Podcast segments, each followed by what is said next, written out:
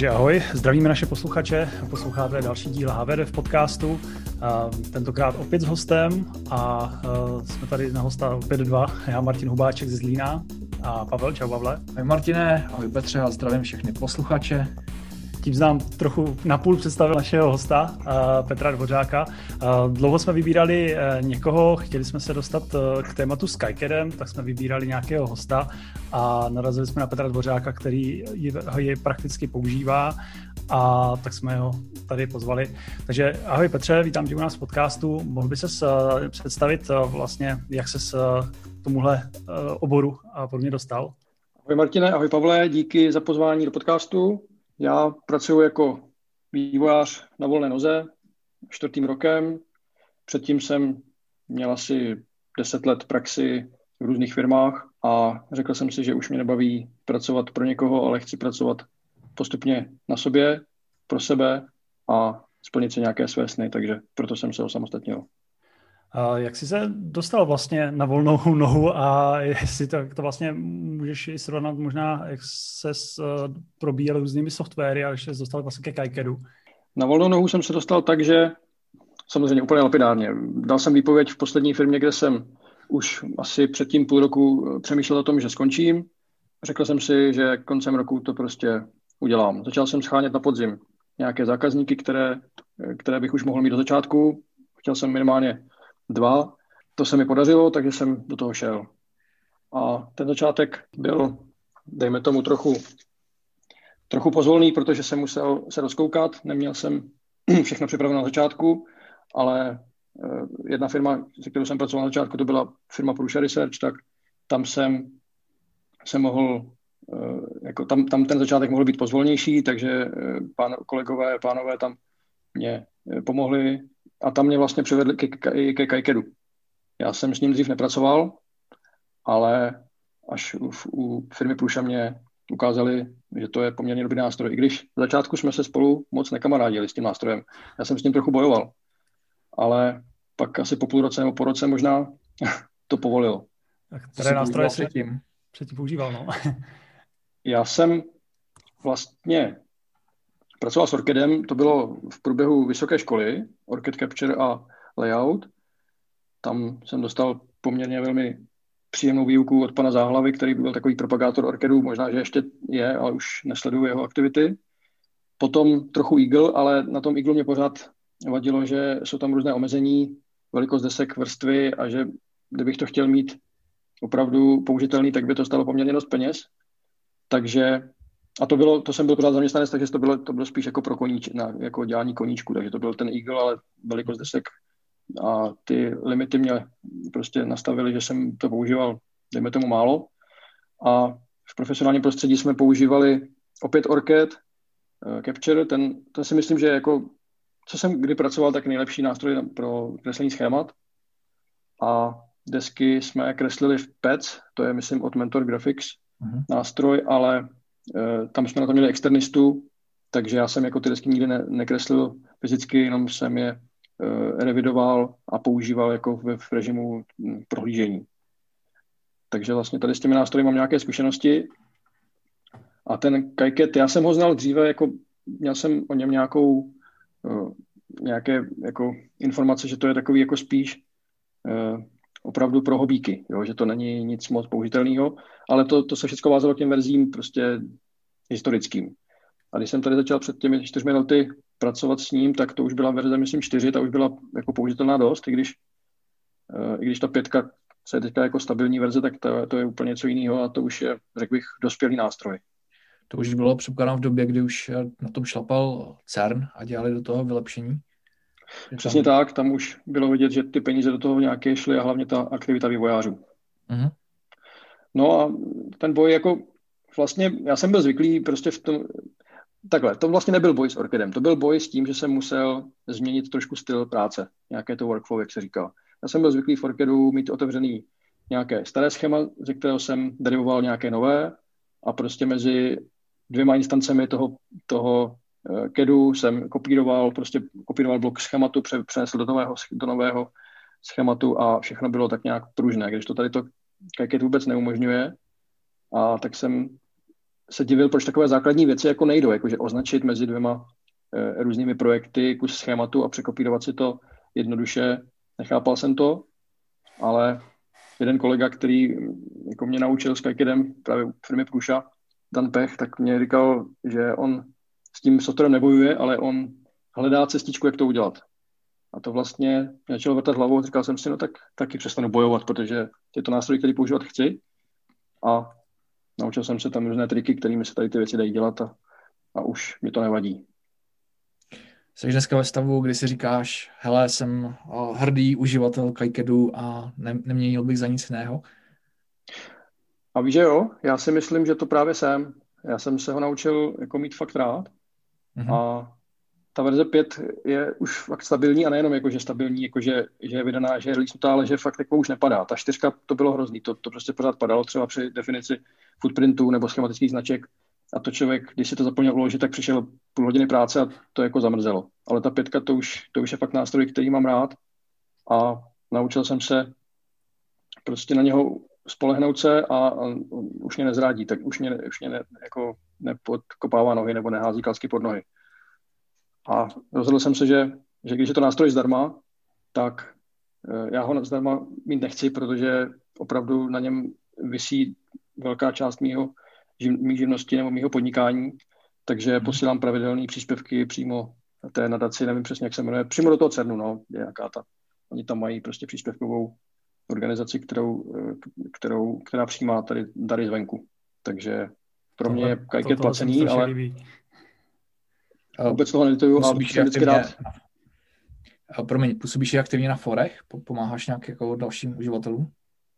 To nedělám. To, tohle to nedělám. Možná z důvodu toho, že si nemyslím, že bych byl nějaký extra velký expert. A hlavně dneska uh, myslím si, že to je i tou dobou, která je hodně rychlá a hodně zaměřená na, na novinky, na, na všechno, co má být rychle. A dneska se všichni točí okolo té nové verze Kajkedu, co se, co se zajímají o Kajket a s tou teda nepracuju. Já pracuji s pětkou, protože, jak jsem řekl, já jsem na ní závislý a už nechci mít nikdy ty špatné zkušenosti, jako jsem měl se čtyřkou, která strašně padala. Takže já prostě potřebuju mít stabilitu a potřebuju to umět otevřít kdykoliv, a aby to prostě fungovalo. Takže nejsem aktivní, protože používám stařičkou pětku. Hmm. Petře, jak jsme se spolu bavili, tak uh, ty jsi vlastně uh, univerzální člověk, děláš víc hardware, firmware a pak by se chtěl postupně dostat k tomu, že vlastně jsi marketér trochu. Hmm. A jsi mi říkal, jak, jaký máš flow na ten marketing a podobně, tak jestli bys tohle mohl odjasnit trochu. Jasně, děkuji za otázku, to, to jsou všechno dobré otázky, které mi, který přímo definují, co vlastně dělám. Já jsem tak dost široce rozkročený vývojář, Možná to je tím, že, že jsem tak vždycky byl. Já jsem vždycky chtěl, mě vždycky fascinoval jako psaní firmwareu pro hardware, který sám vyvinu. To byl prostě vždycky můj jako sen. A vždycky to psaní firmwareu to byla taková, taková jako třešnička, nebo no, to není třešnička, to je poměrně velký kus práce. No, kolikrát jako mnohem větší než ten hardware. Většinou 90 Ale, effortu. Přesně tak, no. Ale vždycky jsem se jako na to těšil, že to bude taková ta odměna, jo, za, za tím hardwarem. A takže proto se snažím nabízet vlastně tu svoji konkurenční výhodu, to, že jsem, že jsem univerzální, že, jsem, že se nebojím uh, malých věcí, že jsem schopen dělat uh, jednotky kusů, jeden kus, dva, prostě, nebo prototyp, prototyp jenom, prostě nabídnout, uh, a nebo jenom samotný program na nějakém hardwareu, který má zákazník.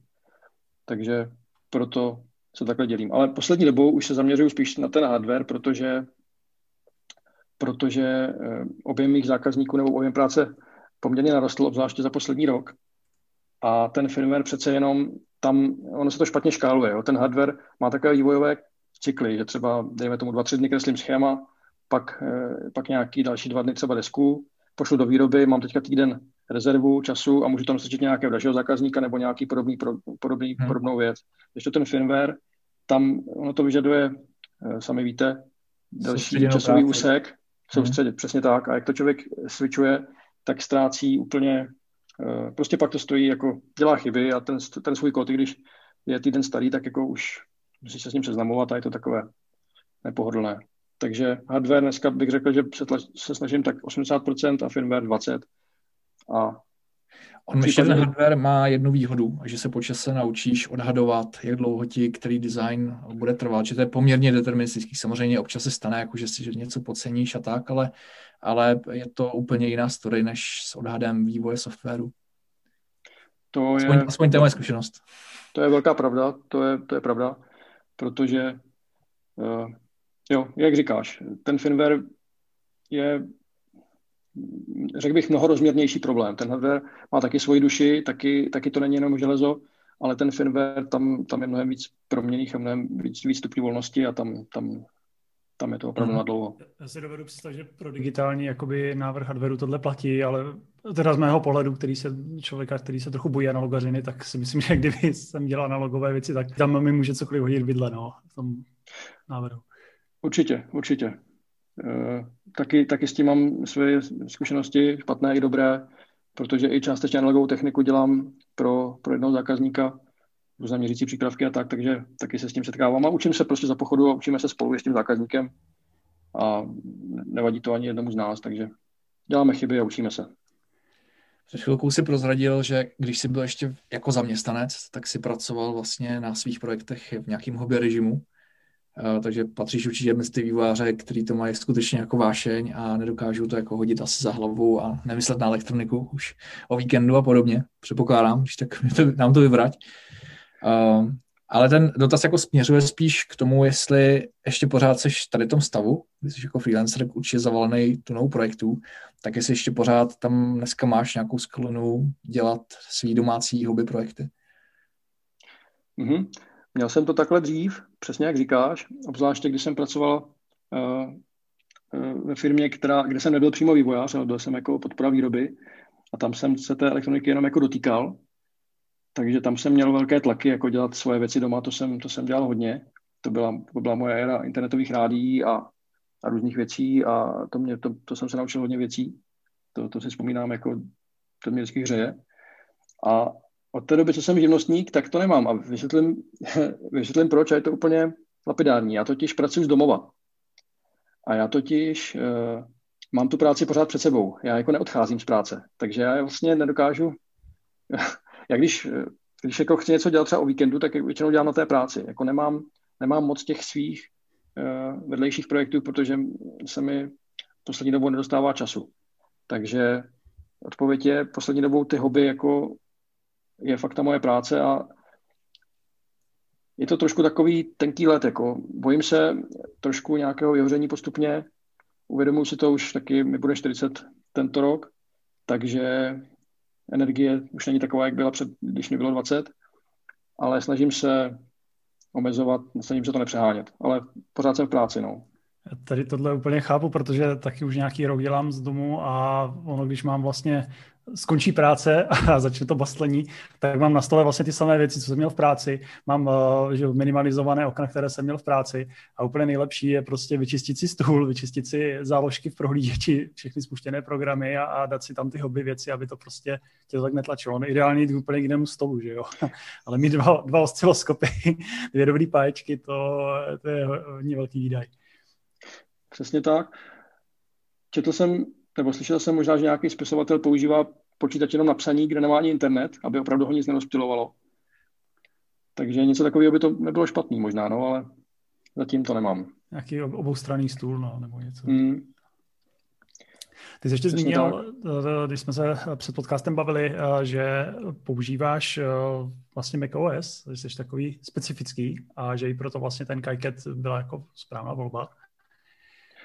Ano, jsem jsem vlastně mekař. Já jsem se, já jsem se s tím začal postupně zbližovat s Macem, použil jsem si první Mac a říkal jsem si, hm, to by mohlo jít. Já jsem dřív pracoval hodně na Linux, s Linuxem. A takže mi to přišlo takové blízké, dalo se to používat a postupem času jsem ani nepřemýšlel, že bych prostě chtěl něco jiného. Já jsem, já jsem prostě rovnou začal.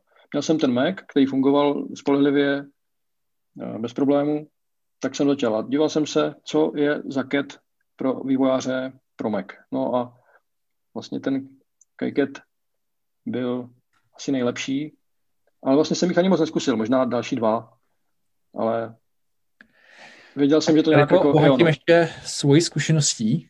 Uh, my používáme Eagle, mnoha, mnoha letý zkuš, uživatel Eagle jsem. A v poslední době, protože mám taky Mac, tak jsem měl problém, že Eagle šel hrozně pomalu a dával jsem to jako za vinu tomu systému a díval jsem se. No, ona, on ten původ vlastně byl trošku někde jinde. Já jsem v nějakém okamžiku upgradeoval display a samozřejmě Eagle nepoužívá, nebo samozřejmě bohužel nepoužívá hardwareovou akceleraci.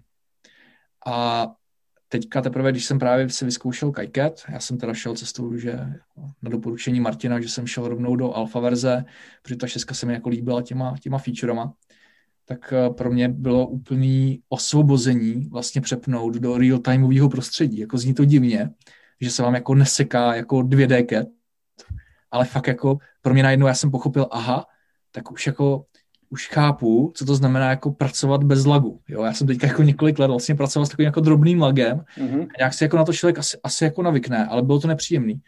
A teďka jako když jsem se zpátky vrátil, že já jsem na tom nakreslil jako teďka jeden design, v nějakých dvou etapách jsem to dělal a teďka jsem se vrátil jako do toho iglu a normálně jsem zjistil, jak úplně jako mi to je nepříjemný vlastně v tom prostředí jako teďka něco jako, jako tvořit, protože jsem to pocitoval, ten, ten lag.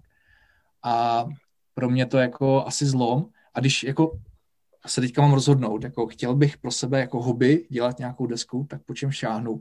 Po Eagle, který ho znám jako už fakt dobře léta, anebo po Kikedu, kde jsem si teďka udělal první desku, ale vlastně jakoby je to, je to plynulý. Tak u mě ten jako pocit spíš, jakoby, že bych šáhnul po tom Kikedu, tak je to takový jako zvláštní. Ale chci jenom jako před, předníst eh, na posluchače, že ta real-timeovost toho prostředí je strašně důležitá. Jestli vám trošku cuká Eagle, tak, tak je to Eagle a ne, ne blbým Macem. To potvrzuju, ten kick je fakt rychlý. Já dokonce, dokonce jsem nějakým, nějakým nástrojem taky od uh, Autodesku, nepletu se doufám, že Eagle je teďka od Autodesku, je, je jsem pracoval a na tom mém Macu, který není úplně, úplně špatný, tak uh, to bylo příšerně pomalý, nedal se to používat, ale ten KiCat, to je, to je prostě vítr, no, je to rychlý. Mm-hmm. Uh, Martin, já jsem, mám ty otázky Martinovi v hlavě, ale zatím jsem se k ním ještě nedostal. K tomu Macu ještě bych chtěl říct, taková jenom odbočka stranou. Uh, co, jako, není to o Macu, ale je to o jiných počítačích. Uh, já jsem, vždycky, když vás poslouchám, jakože máte tento, tento, myslím, poslední díly nebo nějaké staré díly tohoto podcastu, tak vždycky v té znělce slyším asi pět vteřin na začátku takové jako za zavrknutí, nevím, jestli znáte ZX Spectrum nebo Didactic počítače staré, když se načítal program, tak ta hlavička udělala přesně ten samý zvuk. A já mám vždycky podezření, že ten váš autor té znělky jako to tam dal schválně. Tak to jsem si teďka vzpomněl, že to, je vždycky, to mě vždycky tak jako navnadí. Že nevím, jestli, nevím, jestli vy máte zkušenosti se ZX Spectrem nebo si nějaký hele, Já si myslím, že ten kamarád to tam možná dal. Uh, spíš je tam ještě eh, zvuk elektrické Formule 1 a, a, a spousta dalších věcí. Ale je pravda, že tohle Jo, je tam, je to takové za, ale já se, já, se, přesně, já se spustím, přesně co to je, ať vím, protože vím, jak, jak modem pípá, vím, jak uh, nějaký Commodore měl nějaký zvuk předtím, když se nahrával turboloader, ale Spectra, Spektrum přesně nevím. Tak to byla taková odbočka stranou. Eh, k tomu marketingu, to je, to je totiž, uh, já si myslím, že to nedělá součást toho, když člověk chce být na volné noze. Prostě musí o sobě dát nějak vědět a nesmí čekat, až ho někdo najde, protože to se nemusí stát, že dneska na trhu je tolik různých lidí a, a snaží se každý zaujmout. Takže můj osobní marketing eh, se stává vlastně z aktivity hlavně na, osob, na eh, sociální síti, link, sociální síti LinkedIn, kterou využívám jako velmi často. Vlastně poslední čtyři roky dávám každý pracovní den jeden příspěvek, kromě svátků, tam, tam jako si dávám volno. A používám k tomu automatické automatickou publikaci, protože eh, člověk nemůže jako každý den půl hodiny u toho sedět, nebo může, ale bere to dost času. Takže jednou za týden si naklikám, na, na, napíšu eh, v systému, postvity používám, eh, si naklikám ty posty, napíšu a ono se mi to samo publikuje. Takže to používám k publikaci, k nějakému marketingu. Tam má to trošku nevýhodu v tom, že dneska už mám asi 20 těch postů vždycky v, v, tom, v té frontě, takže to, co dneska dělám, tak vyjde přibližně za 20 pracovních dní, takže za měsíc. A občas, občas to takové vtipné, že já něco udělám, uh, mezi tím se to už vyrobí, já zjistím, jaký tam jsou chyby a teprve potom na tom vyjde příspěvek na LinkedInu. Takže třeba ti kolegové mi tam radí, jako co s tím, jo, tak. A já už třeba dávno mám vyřešený, nebo, nebo naopak oni mi upozorní na nějakou novou chybu, takže si říkám, a sakra, tak to už není tak dobrý, jak to vypadalo. Ale uh, rád píšu o tom, jaký dělám chyby, bohužel jich dělám hodně, ale nedá se nic dělat. Učím se je nedělat tolik, ale nebojím se je dělat, protože uh, myslím si, že bát se dělat chyby je uh, cesta ke konci, rychlému konci, protože člověk potom je strašně zkostnatělý a nechce dělat nové věci, protože to, co je nové, tak člověk no, vůbec, vůbec není problém dělat chyby, a důležité je umět rychle napravovat. Přesně tak. Dělat po každé jiné. A jinak ten tvůj LinkedIn, ten je opravdu úžasný, to jsme s Pavlem prostě koukali a, a teď už je to, teď už je to venku, že... Normálně vzor osobního marketingu, jako fakt, eh, fakt klobouk dolů. A já jsem teda vůbec nepoznal, že to máš jako nějak bufferované, prostě Uh, samozřejmě asi nechytím úplně všechny příspěvky, ale to, že ten marketing osobní funguje, tak, tak myslím, že náš podcast je toho důkazem, protože asi bychom se o tobě jen tak nedozvěděli. Prostě to sledování tam bylo a a myslím, že je to hrozně jako zajímavý pro mě obsah, jako že mě jako hardwareového konstruktéra to prostě oslovuje, zajímá, prostě těším se na ten příspěvek, prostě už to vybudovalo jako nějakou, uh, nějaký nějak, vlastně návyk toho, že to tam, že tam objevuje, takže za to moc díky, no, za to sdílení. Myslím, že... To, to mě velmi těší. Takovou zpětnou vazbu jsem vlastně ještě neslyšel. To mě fakt jako těší, že i se to dostane k odborníkům. Já to hlavně jsem to vždycky koncipoval jako pro svoji osobní inspiraci. Nechtěl jsem tím nic prodávat, jenom jsem chtěl, abych tam měl nějaké spojení který, lidí, kteří dělají taky zajímavé věci. To se mi povedlo a postupem času si to získává čtenáře a to mě fakt těší. Takže díky. Pro no, tady mám dotaz, jestli to získává zákazníky, jestli se ti díky tomu jako ozývají lidi, že hele, my jsme tě nějak jako začali sledovat na tom, myslíme si, že jsi dobrý a tak máme tady pro tebe projekt. Jestli jako, mm-hmm. se, se to už potkalo takhle někdy. Eh, potkalo se to, potkává se to neustále. Eh, ještě předešlu, že abych nebyl jenom takový eh, obyčejný člověk, člen sociální sítě, tak jsem, se, tak jsem zaplatil i dva kurzy používání a efektivního prostě bytí na LinkedInu. Takže jako celkem tuším, jak jako tady ty věci mají fungovat a jak fungují. Ale ve svých postech nikdy nic neprodávám, já prostě jenom publikuju to, co dělám. Ale dvakrát, třikrát týdně mi někdo nabízí nějaké součást na nějakém projektu nebo nabízí nějakou práci, eh, většinou teda zahraničí, ale i, i od nás. Ale bohužel, bohužel času je málo a téměř každého musím odmítnout. To, to, je, to, je, to je úžasný počet nových zákazníků, tolik za týden. To je fakt, fakt dobrý. Ale je to vlastně dobrá zpráva pro ostatní vývojáře, že prostě práce je, akorát ji někdo musí chytnout a udělat. Akorát někdo musí prostě být ten LinkedIn tak vymakaný. Já když jsem líný, tak já vím, že když si nám rozděl, roz, otevřít ten příspěvek, takže to tam česky, když se mi to nechce anglicky, tak vždycky, vždycky to máš dvoujazyčně, to se mi líbí. No, to byla taky historie. Já jsem nejdřív začal česky a pak jsem postupně získával ty cizojazyčné uh, jako spojení a oni mi říkali, no my tomu nerozumíme, piš to anglicky, tak jsem začal psát anglicky a postupně jsem zjistil, no tak já tu češtinu nepotřebuju, protože tam mám samý cizince. Já opravdu mám jako víc cizinců než Čechů. A to jako hodně, hodněkrát víc, třeba 4 ku 1 si myslím. A pak jsem teda vynechal tu češtinu a začali se mi ozývat Čech, Čechové, že jakoby to chtěli i česky, jako, že to je škoda, že to není už česky. Tak to píšu, obojí je, je to nejlepší asi. Hm. Takže přátelé, ještě jednou jméno Petr Dvořák, přidejte si ho na LinkedIn, je to, je to hezký počtení. Já už, já už vím, pro, kde jsem to jméno jsem slyšel, že to je bývalý ředitel České televize, nebo možná ještě stávající. A tak právě když se ti hodil do Google, tak máš, máš strašně blbý SEO na tvoje jméno, prostě to. to. No, to je, to je pravda. A ale samozřejmě podle jména si tě nehledají, že jo? To mají kontakt na to je přímo jenom. jenom jsem chtěl tady tuhle je, je to, jak říkáš, já jsem, prostě to jméno je tak, tak obyčejný, tak český, že, že jako tady s ním neprorazím, takže musím být výjimečný něčím jiným. Jsi do televize. Petře, já bych asi už přešel k tomu kajkedu. Mm-hmm. Udělali jsme si tady nějaký body, hej, jaký máš flow, vlastně jak začínáš projekt, jestli máš nějakou templateu, nebo jestli vycházíš z nějaký prázdný tabule. A jak třeba mluvil o tom znovu použití těch projektů, což je taky zajímavé, protože v Kajkeru můžeš dávat třeba hierarchické šíty, nebo aspoň nové verzi vlastně to je až, že můžeš odkazovat, můžeš recyklovat, ale tady tenhle celý flow by mě zajímal. Možná tě nebudeme rušit, jo, kdybys to vlastně řekl, jaké máš tooly, jaké používáš, jak, jak exportuješ. A omlouvám se, ještě než řekneš jakoby to projektový flow, tak jestli začneš, eh, předřadíš tomu ty knihovny. To mě hrozně zajímá, jak, jakým způsobem si uchopil mm-hmm. tohle téma. Mm-hmm. Dobře, že to říkáš. Já si totiž pamatuju na váš první podcast, kde jsi zmiňoval, že ten Kajket se vám nějak zatím nezdá, protože nemá nějaké, nějakou podporu atributů a nebo nějakých dalších věcí v knihovnách, už nevím přesně, co to bylo. Dneska už jo. Co se... Dneska už jo, přesně tak. A e, i v té pětce jsem, e, já to používám tak, abych, aby mi to prostě ušetřilo práci. Takže e, v začátku jsem začal tak, abych předeslal v minulosti, že jsem používal schematické značky, které byly samozřejmě součástí toho kajkedu, těch knihoven, který s tím člověk dostane. Footprinty jsem do toho dodával vždycky ve fázi schématu. A pak jsem před eh, výrobou musel z toho vy, vy, jako vybrakovat všechny ty order kódy, objednat součástky a vždycky jsem udělal nějaké chyby, protože na to papírování a na objednávání nejsem dobrý.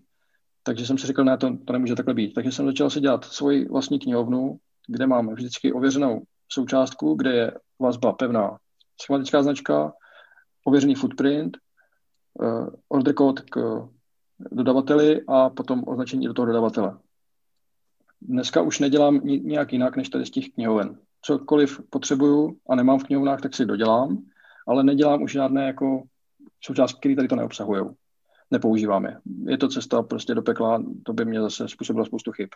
Takže vlastní knihovny s několika vlastními atributy a to je základ. Takže takhle knihovny používám. A postupuješ tak, že třeba někdy přejímáš jakoby knihovny s tím, že se jako refaktoruješ, tak aby zapadly do tvýho stylu, nebo vždycky kreslíš symboly a footprinty from scratch? Pokud jsou součástí toho, eh, té dodávky nebo toho těch knihoven, které jsou s Kajkedem, který mám už na disku, tak pře- převezmu schematickou značku, uložím si ji do vlastní knihovny, dodám do toho ty věci, co jsem říkal. Ale ne, nescháním z webu žádný, žádný alternativní. Prostě uh, možná jsem málo důvěřivý nebo, nebo prostě paranoidní, ale...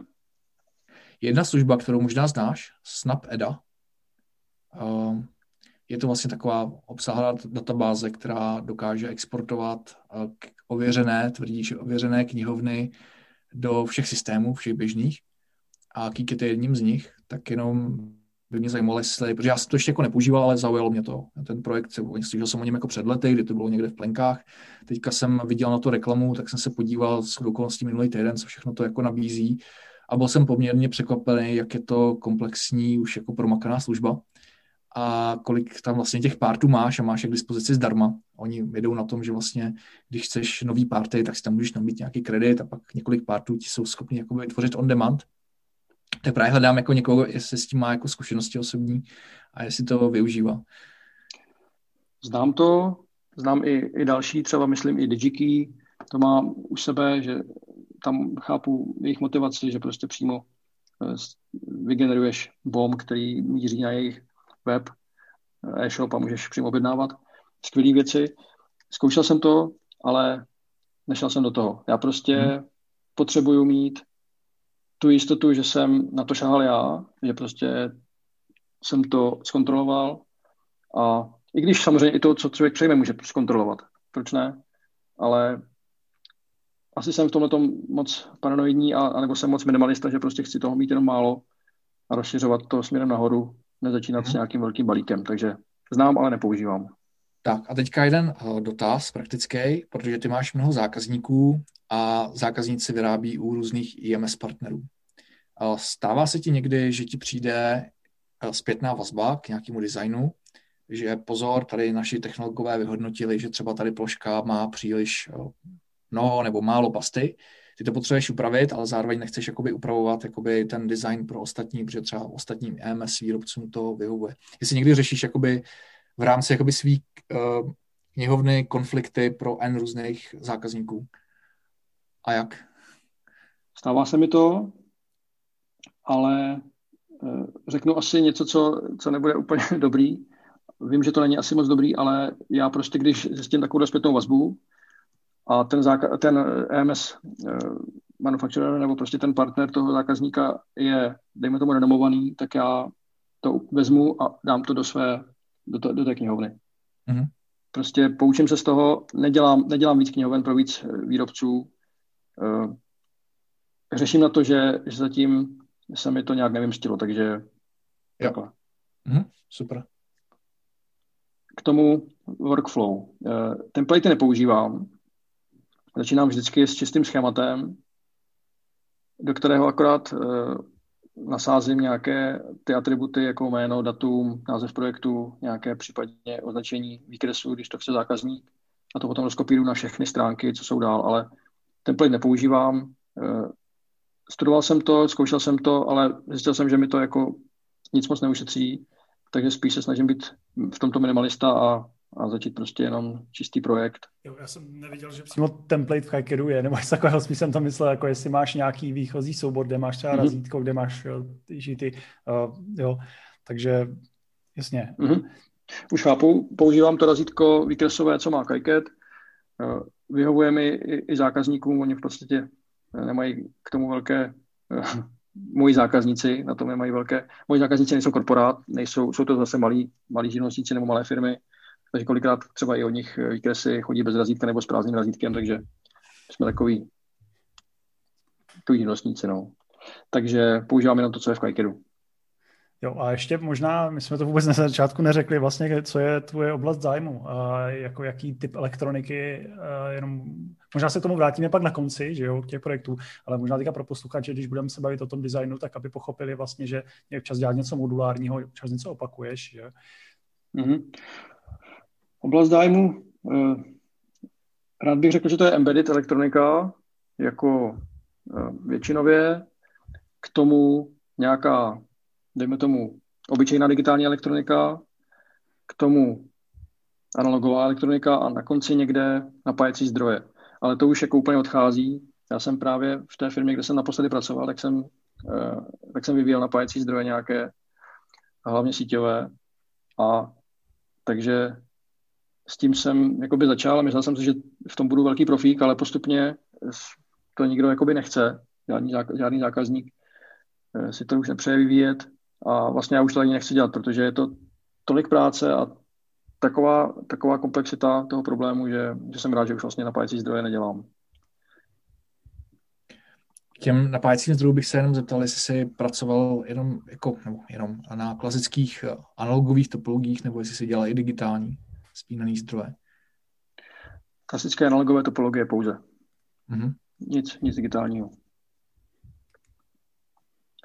Byly to povětšinou síťové zdroje pro...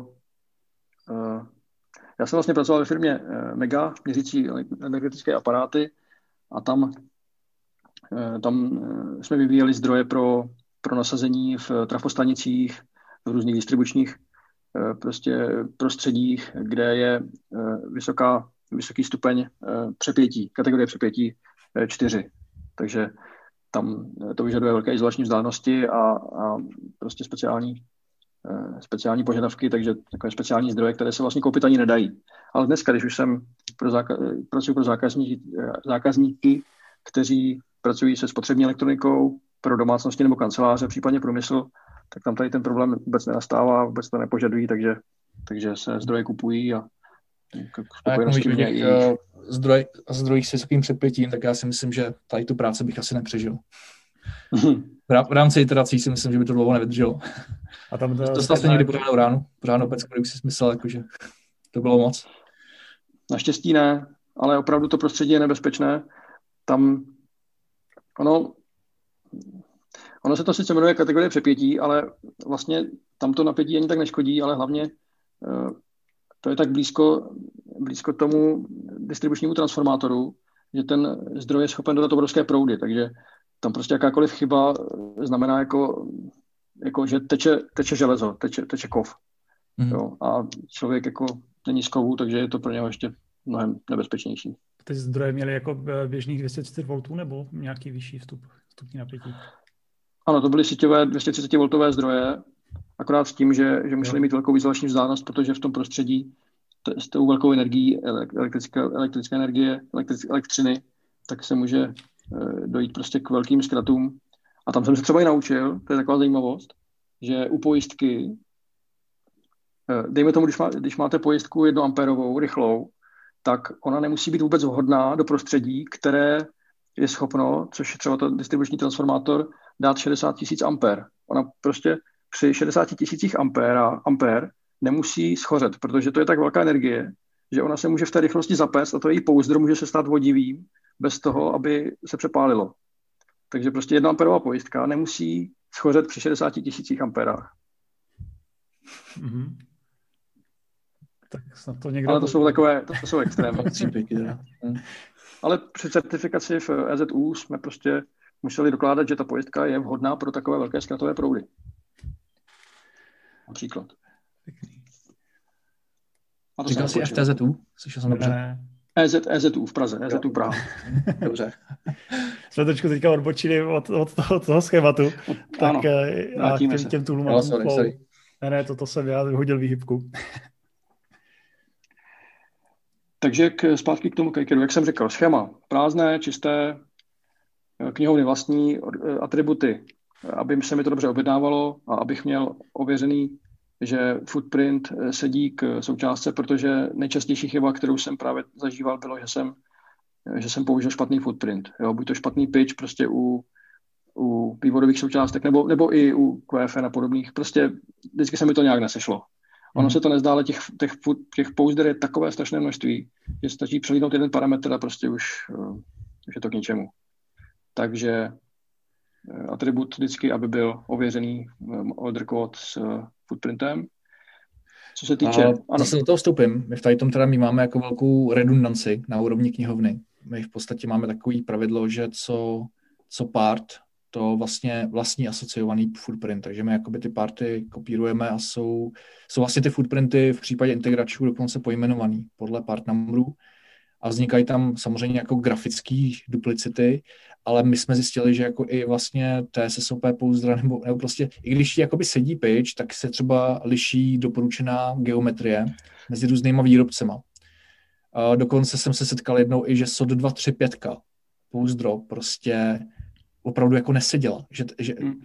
jedni to vyráběli někde v Japonsku, druhý někde v Malajzi a samozřejmě jako byli to různí výrobci, ale prostě ta geometrie byla těch plošek tak různá, že byla výrobně nekompatibilní tak jestli třeba taky jako nemáš někdy takovou schýzu, jak to, jak to vlastně jako dělat, jak to dělat efektivně, aby se jako příliš neduplikoval, ale zároveň jako byl korektní vůči těm datasheetům. O tomhle problému taky dobře vím. Všiml jsem si ho, že velikost plošek se liší i, i napříč prostě velkými výrobci.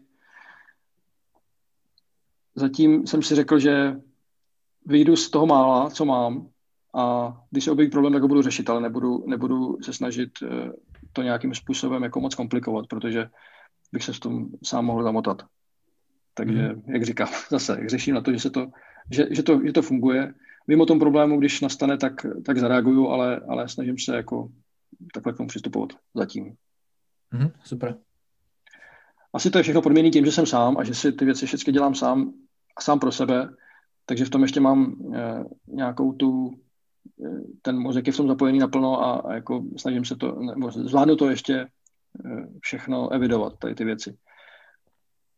A... Když postuješ, tak se si všimnou, že všechno hezky postuješ eh, s 3D eh, modelama, že si dáváš tu práci a ke všemu asociuješ ty modely. Tak jestli máš nějaký místo, kam si pro ty modely chodíš, nebo jestli si třeba i tvoříš? To je velmi, to je velmi dobrý point, co jsi teďka řekl. Já totiž jsem se loni naučil, už nového zákazníka, kterého jsem říkal loni, že vlastně výstup můj byl dřív výrobní data pro desku a rozpiska. Kdežto oni, protože už mají, jako zaměstnanci jsou konstruktéři a oni tu moji desku vezmou a, a někam ji zabudují do nějakého přístroje nebo nějakého zařízení.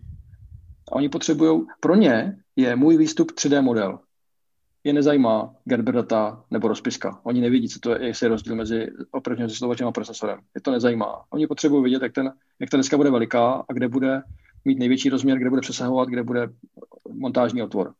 Takže jsem se naučil ke všem klíčovým prvkům mm-hmm. si sehnat 3D model, pokud eh, není v knihovně. A výhodou je, že dneska už výrobci, velcí výrobci, například uh, takových uh, třeba tlumivek. Jo. To, to, tam je extrémní různorodost v sortimentu, ale velcí výrobci už mají na svých stránkách přímo 3D modely ke stažení. To samé konektory, to je, to je snad ještě větší, větší prostě eh, svět hmm. samotný sám pro sebe. Takže primárně u výrobců a pokud uh, se mi zóna nechce, tak používám web 3D Content Central se jmenuje a tam, tam se toho dá najít celkem dost. Takže to je taková jako půl na půl. No. Když se mi chce, tak jdu k velkému výrobci. Když to je třeba konektor od Molexu, Molex je výborný, tam se prostě dá najít všechno, tak, tak jdu k němu a když je to nějaký prostě z Číny, tak, tak zkusím ten 3D Content Central a tam třeba taky je. A když není, tak zkusím nakreslit 3D model sám a nemusí to být úplně detailní, protože, jak jsem řekl, toho konstruktora zase nezajímá, jestli ten pin je 5 mm nebo 5,2 mm od kraje. Jeho zajímá, že ten konektor je vysoký 10 mm, takže já si nakreslím v 3D uh, nějaké modeláři kvádr, který má výšku 10 mm a má stejný rozměry a položím ho tam. A jemu to stačí, protože on ví, že musí tady v tom místě mít otvor. Který ten nástroj na to modelování používáš nebo doporučíš ke Kakeru? Protože tam, jsou ještě, tam, tam ještě nějaký VRL, tam jsou taky dva modely, modely STEP a VRL, já teda nevím přesně, proč jsou dva. VRL jako bylo, myslím, původní. Já přesně taky nevím, ale primárně používám vždycky STEP a exportuji vždycky do STEPu. Tam jsem nikdy nezaznamenal žádnou problém, žádný problém s kompatibilitou nebo s tím, že by to dělalo nějaké prostě nepřístojnosti. Takže STEP je vždycky výchozí formát a používám ten úplně nejsnažší 3D modelář, jaký jsem kdy viděl, jaký jsem kdy sehnal. Nemusíte to ani instalovat, je to na webu. Je to Tinkercad. Asi známý pro 3D modeláře nebo pro lidi, co tisknou na 3D tiskárnách. Tam prostě tady ty jednoduché modely jsou dílem jako několika minut. Exportuje hmm. se to do nějakého STL a potom to v nějakém FreeCADu nebo v nějakém podobném nástroji exportuju do, do toho stepu a, a je to. Je fakt, že člověk jako ten, kriket vnímá jako takovou hračku. Když někdo začíná, tak se to naučí za pár asi spíš jako sekund než minut. A, ale to je vlastně fakt, že pro tady ty jako součástky to je úplně geniální, že to je mnohem rychlejší, než to asi parametricky modelovat. No, tím, že to není moje prostě moje oblast zájmu, tak, tak já si tam udělám jednoduchý modílek, typicky třeba chladiče, jo, když jsem dělal pro ty zdroje, tak jsem si tam udělal prostě jednoduchý chladič, což byl zase nějaká placka, nějaký kvádr a, a bylo. Takže Tinkercad doporučuju, jednoduchý. Těch, těch online nástrojů strašně moc právě, já jsem si to teďka otevřel, tak vidím, že to je požrané AutoCADem, auto, Autodeskem taky. to je pravda. tak uvidíme. Zkouším. Hmm? To díky za tip. Vlastně, jak zmínil ty 3D, tak ty výstupy, tak eh, právě ano, v dnešní době, když jsem dělal eh, v Altium Designu, tak mě to úplně fascinovalo, ty 3D exporty a teďka eh, zjišťuju v praxi, že není nic lepšího, než si to fakt v tom 3D vyexportovat, protože ty plošňáky prostě mají osu Z, mají prostorový objem a dost, dost často to prostě s něčím koliduje nebo, nebo tak, nebo daleko líp se navrhuje třeba nějaký že jo, součásti, i, i nějaký krabičky, když je obyčejný hranatá krabička, hranatý plošňák, tak stejně se to, se to dost hodí. Je to tak, obzvláště když tam jsou nějaké otvory pro nějaký konektor nebo vypínač nebo, nebo signalizaci nebo něco podobného, ušetří to hodně práce. Já jsem to dřív dělal fakt na, na papírech, že jsem si to jako rozkresloval ze, ze různých pohledů, abych té kolizi se vyhnul, ale Třeba, to třeba pomůcka. vidíš, vidíš, jsem viděl na, LinkedInu, jak jsi měl Red Pitaju, to je takový Linuxový osciloskop na pošňáčku a tam si modeloval kabely. To, to byl to zajímavý projekt. No. Přesně tak, já jsem tam potřeboval jo, mít přesně, přesnou délku toho vodiče a tak jsem si to prostě nakreslil na papír a tvaroval jsem si tam kus nějakého drátu nebo provázku, abych, abych viděl, jak to má být dlouhý. No. Je to primitivní způsob, ale mně se zdá, že že je kolikrát je nejrychlejší. Dneska, dneska hodně, hodně lidí na, na všechno hledá nějaký nástroj, ale přitom ten nástroj už má kolikrát u sebe. Tuška, papír nebo nějaká hloupost, jo, provázek, kus drátu. Cín, že jo, je strašně ohebný, pevný, to je výborná věc. Takže s tím se dá natvarovat a potom se to člověk narovná, změří a vidí. Takže jednoduchost spíš než komplikace.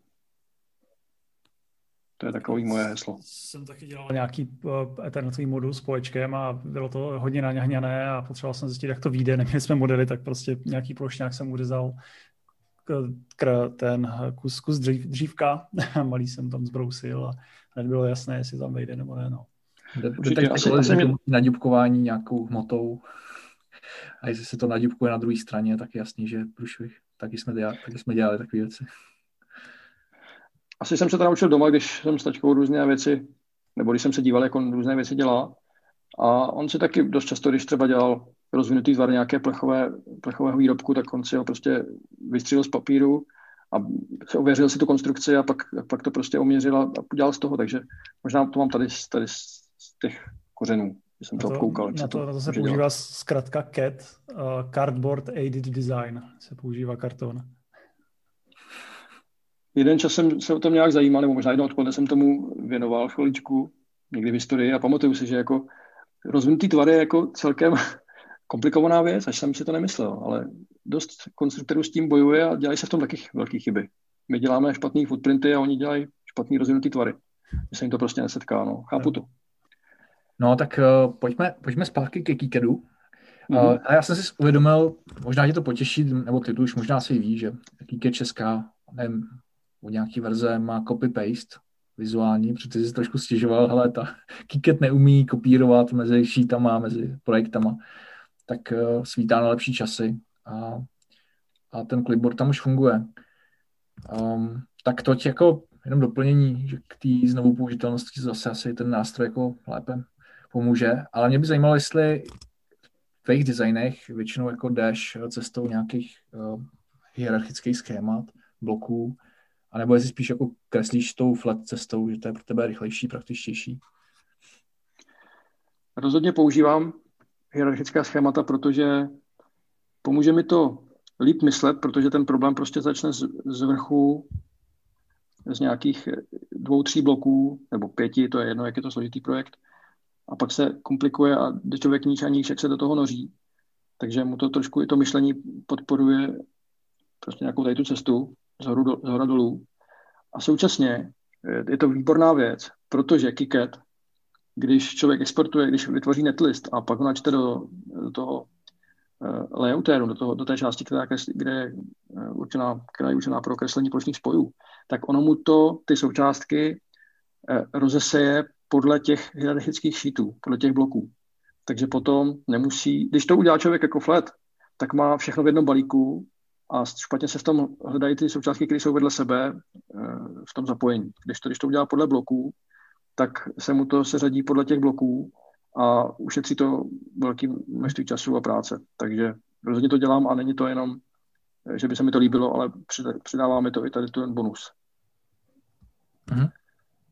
Takže to určitě používám. A třetí vlastně funkce je taková dobrá vlastnost tady těch bloků je to, že zákazník, který není elektrikář nebo elektronik, tak když vidí na první stránce ty hierarchické bloky, tak on to vlastně dokáže pochopit, ten problém když by tam viděl transistory a, a operační zesilovače a prostě složitosti, tak eh, to ani, ne, on ani nepozná, co to je. Když tam vidí čtyři obdělníčky, které jsou propojené a je u nich napsaný, že to je zesilovač, že tady to je zdroj, že tady to je konektor, tak to pochopí. Mm-hmm. To je dobré i pro nějakou kontrolu, jestli máš správně zapojený všechny piny, jestli na nějaký nezapomněl. Ono sice v RCčku tě upozorní, že máš jenom jeden pin ve vzduchu, že není nikam zapojený, ale uh, že může se stát. Je to tak, to RC v tom kickeru je, já ho vždycky používám. Naučil jsem se to už eh, v historii s, s tím orkedem a tak, protože člověk prostě chyby dělá, prohodí nějaké signály, zapomene něco zapojit. Takže to používám. Každé schéma projde ERC, každý, každá deska projde DRC, nebo teda schéma ERC a deska DRC, ale u toho schématu tam eh, Neumím to dobře nastavit, generuje to spoustu falešných hlášení, obzvláště u napájecích vstupů, mm. ale nevadí mi to. Já prostě každý jeden projdu a odklikám postupně ty nálezy a když vidím, že to je prostě tady ta falešná hláška, tak, tak jdu dál a vyplatí se to. Vyplatilo se mi to vždycky, prostě projít si to. Naopak, když jsem to dřív neudělal, protože jsem si myslel, tak tady ta deska je prostě tak jednoduchá, že to nemusím dělat, tak se mi to párkrát nevyplatilo, takže dělám to. Mhm. Dáváš křížky, zase přiznám naši špatnost. My, my, máme na všech symbolech, na všech pinech nastavený, že to je pin pasiv. aby jsme to měli warning free a jako spíš děláme to ruční lidský, nespolíháme hmm. na automat, no. Rozumím, ale přece jenom i jsem tam mi to i zachránilo život, anebo naopak uh, i kolegové třeba, kteří se mnou řešili nějaký projekty, na kterých jsme se podíleli a vyrobili prototyp, kde byla nějaká chyba a já jsem to jenom zkusmo projel tím RCčkem a ono by to tu chybu našlo. Já mu říkám kolegovi, no ale tady RCčko ti to našlo, ty to nepoužíváš. A on říká, hm, moc ne. Takže jako, mm-hmm. jak říkáš, někdy to není potřeba, někdy to hlásí spoustu falešných chyb, který člověka otravují, takže je lepší nastavit všechno pasiv, ale zase na druhou stranu může to pomoct. Je pravda, že záleží na každém. My v Hardware vlastně jedeme hodně review těch schématů ve více lidech potom, takže tam je, je, to, je, to, je to takový RCčko, no.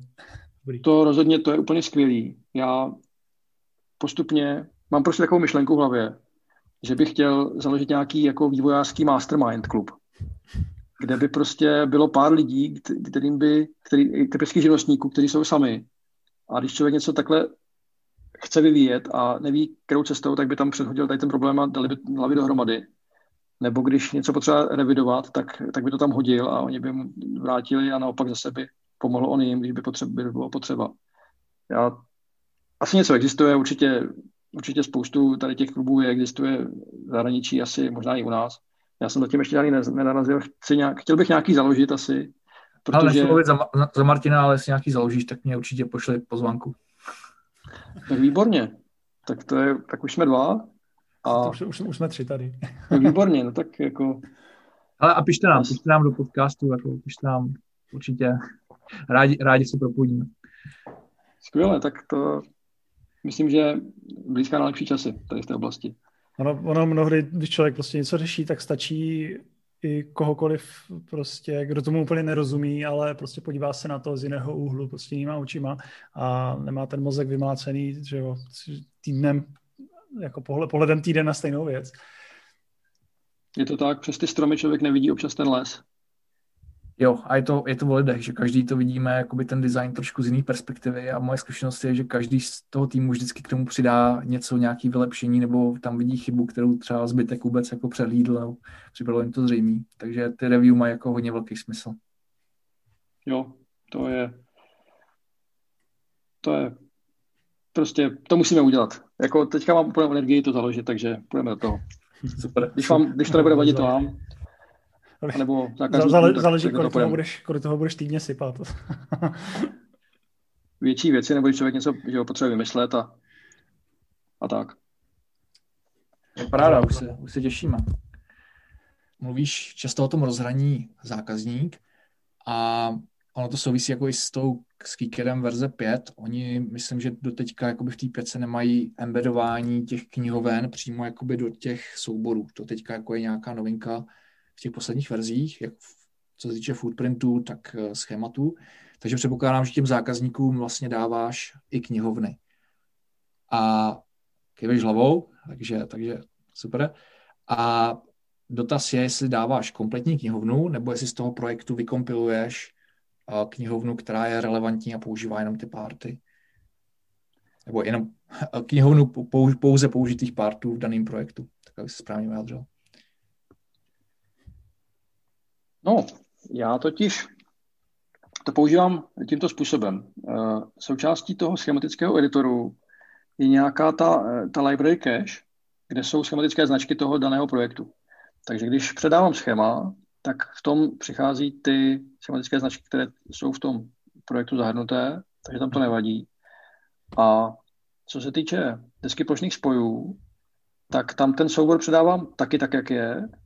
A pokud eh, je mi známo, tak ten, eh, ten protějšek to vidí eh, v pořádku. Takže já to dělám takhle. Já jim prostě dám kompletní projektový adresář jo. a oni si to otevřou z toho. On ten rozdíl asi jako je v tom, jestli ty věci jsou embednutý jakoby přímo v tom souboru, ale pravděpodobně, jak říkáš, je to, je to jakoby součástí toho adresáře. Když předáš jakoby celý adresář, tak si nemusíš s tím lámat hlavu. Prostě zákazníci jsou schopní to otevřít. Uh, v novém Keykedu jsi schopný poslat jenom jakoby ten, ten samotný uh, schematic sheet a oni tam uvidí všechno tak, jak to vidíš ty. Já mám pocit, že v té starší verzi to právě v layoutu už bylo embedovaný, ale ve schématu asi ne, nebo mhm. naopak. Jo. Ale... Myslím, že mám Michal, Matěj, pardon, pravdu, že v tom schématu to uh, schodí s tím, v, tou, v té keši a v tom, v tom layoutu to už tam je. Ale říkám, ta šestka určitě přinese spoustu, já jsem o ní četl, slyšel, poslouchal pár podcastů, uh, těším se na ní, dokáže snad i importovat uh, projekty z Altia a takové různé věci nebo nějakým nástrojem. To umí, takže těším se na to, ale počkám se, až bude release, no, release Uh, jo, moje zkušenost zatím je, jako, že, to, že mi to pomohlo, v designu to fungovalo, ale potvrzuji, že jsem třeba viděl uh, velký, velký rozdíly mezi verzema týden starý. Zrovna, když jsem to zkoušel právě poprvé to Nightly, tak jsem byl chvíli jako frustrovaný, se říkám, ten interaktivní auto se chová jako nějak divně, prostě to, to mi jako úplně tak jako nevyhovuje. A když jsem právě dělal jako tu druhou iteraci, uh, nebo druhou etapu té desky, tak jsem si stáhnul poslední Nightly. A tam ty frustrační věci jako byly fixnutý, jo, najednou se chovalo líp, takže a prochází to ještě nějakým, nějakým vývojem a na druhou stranu mě překvapilo, jak to je poměrně stabilní. Mě běžel vlastně ten ticket celý víkend a ani jednou mi to nekrešlo, takže byť, je to, byť to tam jako červený má napsaný, nemusí to být úplně stabilní a to, tak já teda nemám zkušenost, že by to úplně krešovalo v téhle fázi. To je výborná zpráva, já si myslím, že už je to na spadnutí. Dost často se chodím dívat na stránky, jak, jestli tam jsou nějaké oznámení, takže věřím, že už je to skoro hotové. Mm-hmm. Já bych se asi vrátil zase do toho flow.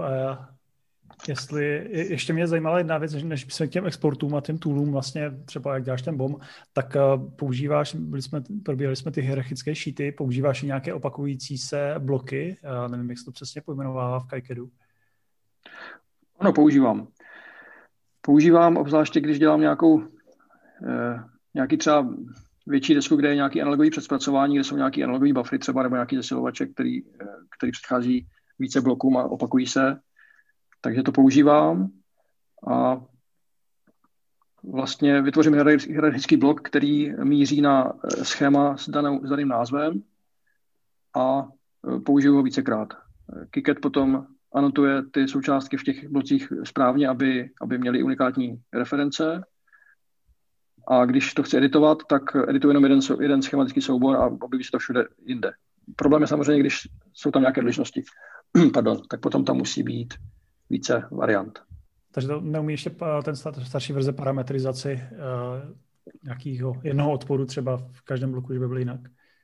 Přesně tak, to neumí. Mm-hmm. A druhá věc, layout eh, se ti zduplikuje? Ne. V pětce ne. Jo, jo. Zůstává... Ale, mm, ale myslím, že v šestce to asi je vyřízené, nebo, nebo tak. No. Dobrá. Tak v šestce vlastně... určitě bude spoustu věcí. Já jsem nedávno bojoval s šrafovaným, šrafovanou měděnou výplní, výplní mědi. Eh, v pětce to umí jenom plný, plný, plnou mědí prostě tak jsem to nakonec udělal tak, že jsem to dělal čáru po čáře ručně. Ale není to dost tak, není to dost tak strašný, jak to vypadá. Dá se, člověk si nastaví prostě správný raster a, a táhne, jo, táhne čáry. Měl přeladit na chvilku do šestky. Tam zase není kompatibilní formát a já, já prostě hm, potřebuji, abych, abych to měl no, zatím no, ještě jednoduchý. No, co se pak nevrátíš. Jinak za vás okolností ty hatched polygony jsem si zkoušel v šestce a funguje to dobře, můžeš tam nastavovat i jako úhel, jak chceš, aby se ti to šrafovalo, takže uh, funguje, to, funguje to fajn. Jsou tam jako drobnosti, které jsem ale neviděl zatím řešený u žádného systému, jsem zkoušel, že když někde jakoby zbyde v tom v rámci toho šrafování úplně malinký trojuhelníček, že ho to jako na úrovni, že víš, že to nejsou schopný technologicky vyrobit, takhle malou mezeru, takže to tam prostě nevyleje to umění. Víš, že to jakoby neřeší tady mm-hmm. jakoby geometrický kliče. Oni samozřejmě v těch výrobních datech ničemu nevadějí, elektricky je to v pohodě, ale já mám rád, jako když tam takovéhle věci jako nejsou. Mm-hmm. Takže nakonec uh, my ty hečované polygony nepoužíváme, používáme jenom to. Mm-hmm. Já to nepoužívám taky téměř nikde, akorát u nějakých designů, kde byly dotykové, dotyková tlačítka kapacitní, mm, tak tam výrobce uh, za určitých okolností doporučoval tu protější stranu mědí dělat právě asi 45 nebo maximálně 45% výplní, tak jsem právě to dělal potom ručně.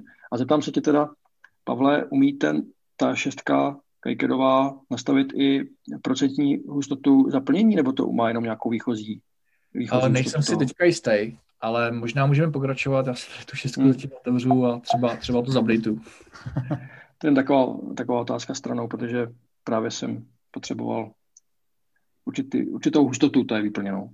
Ale hmm. myslím, že, že pak jsou i různé tooly, které generují různě ty dotykové plošky, takže možná by se to dalo vygenerovat jako součástka. Ale eh, vlastně, když se to musí roztéct tam měť, jo, tak eh, možná to není vlastně řešení. No. Přistoupil jsem k tomu, jako, jako když jsem eh, měřil ty, ty drátky pomocí toho, toho provázku. No. Hmm. Šel jsem do toho ručně a... Jasně, mít to hotový. Ne, než abys prostě pět hodin ladil uh, skript v Python, který za tebe udělá, tak jsi to měl za 20 minut hotový, za 10. Přesně tak. Přesně tak. Ale tak se, tak se do těch parametrů koukám. Můžeš nastavit, uh, jak jsem říkal, uh, uhečovaného patternu orientaci, šířku těch čár, mezeru. Pak tu jsou dva parametry, které úplně nerozumím, smoothing effort a smoothing amount, když tady koukám help pod tím, takže možná to je jako, možná bych na to přišel.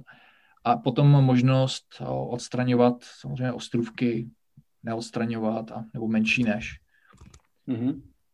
Takže jako to procentuální vyplnění, jak se na ně ptáš, tak tu, tak tu nevidím. Možná to bude skryto v nějaké kombinaci těch parametrů.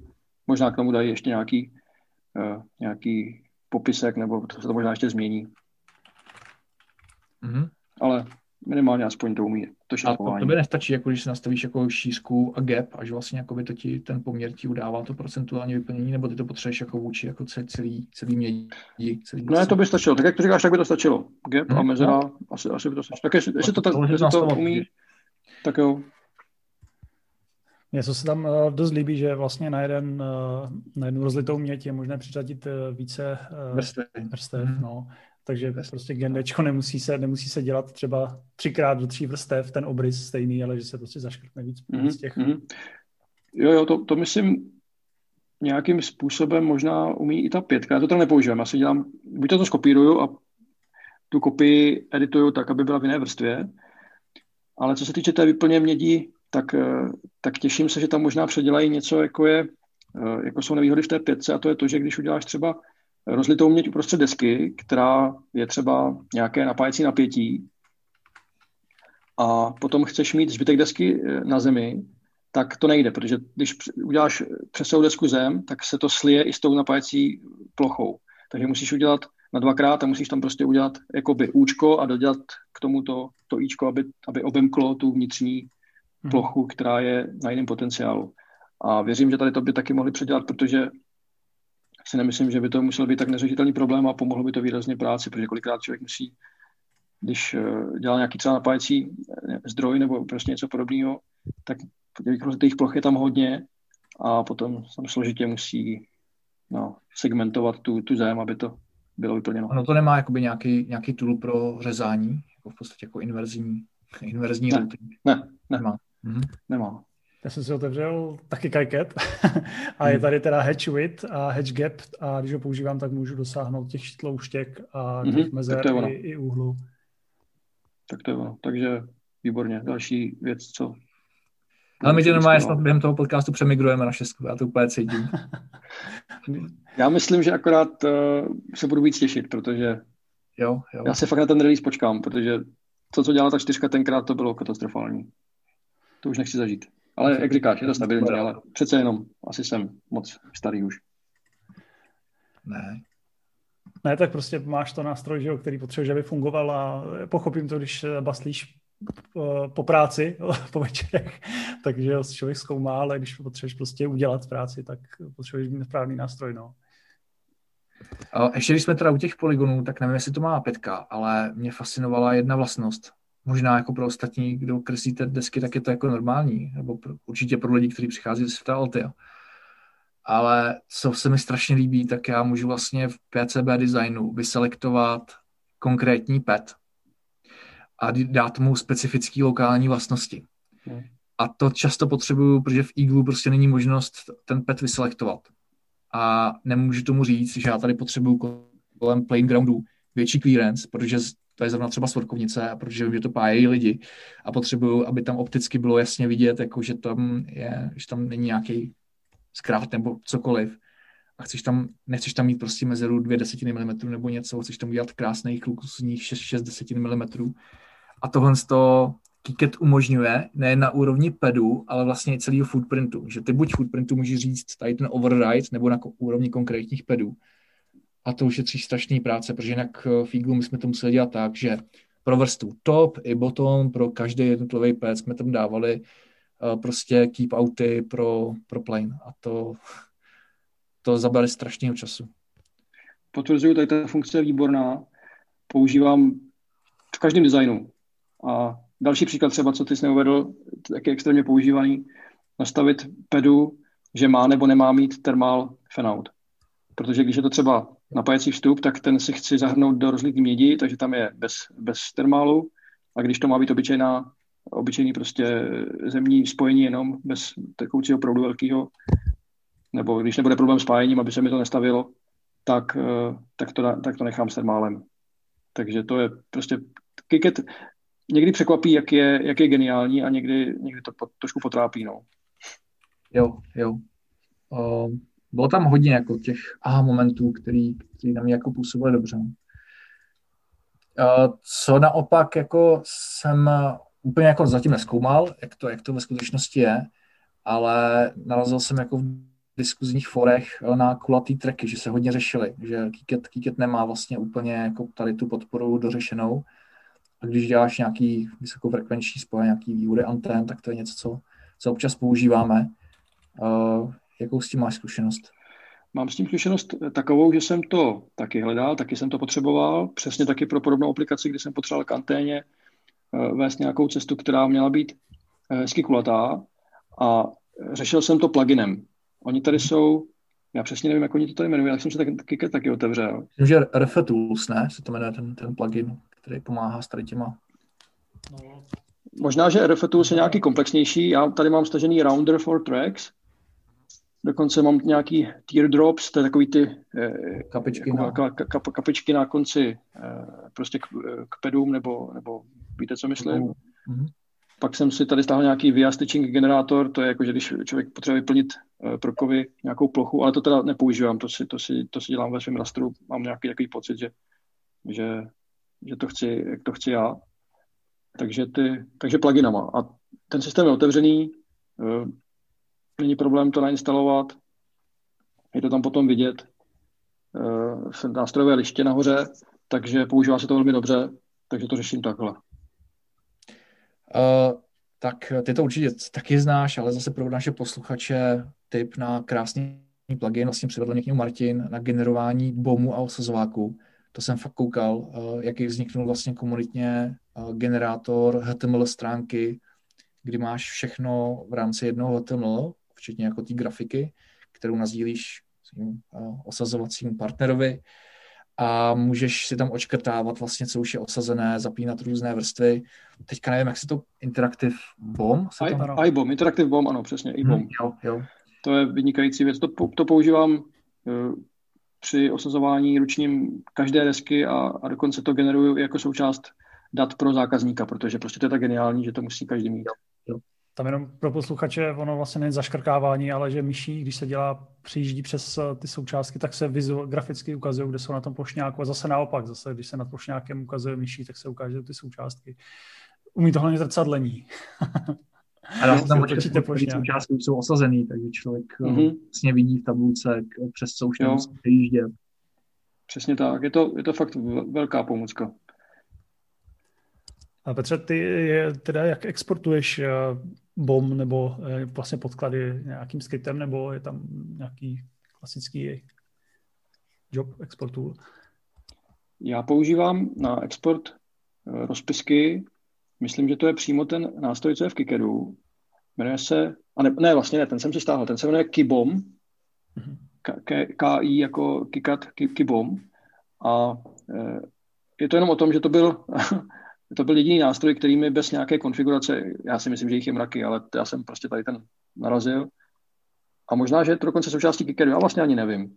Myslím, a ten mi tam vy, vy, vyexportuje, ten mi vyexportuje všechny atributy, které potřebuju. To znamená to jsou hlavně ty moje um, order kódy pro uh, e-shopy, pro distributora a název distributora. Takže jedním kliknutím vygeneruju CSV, který potom otevřu v tabulkovém procesoru, nějaký uh, sloupce třeba skryju nebo, nebo změním.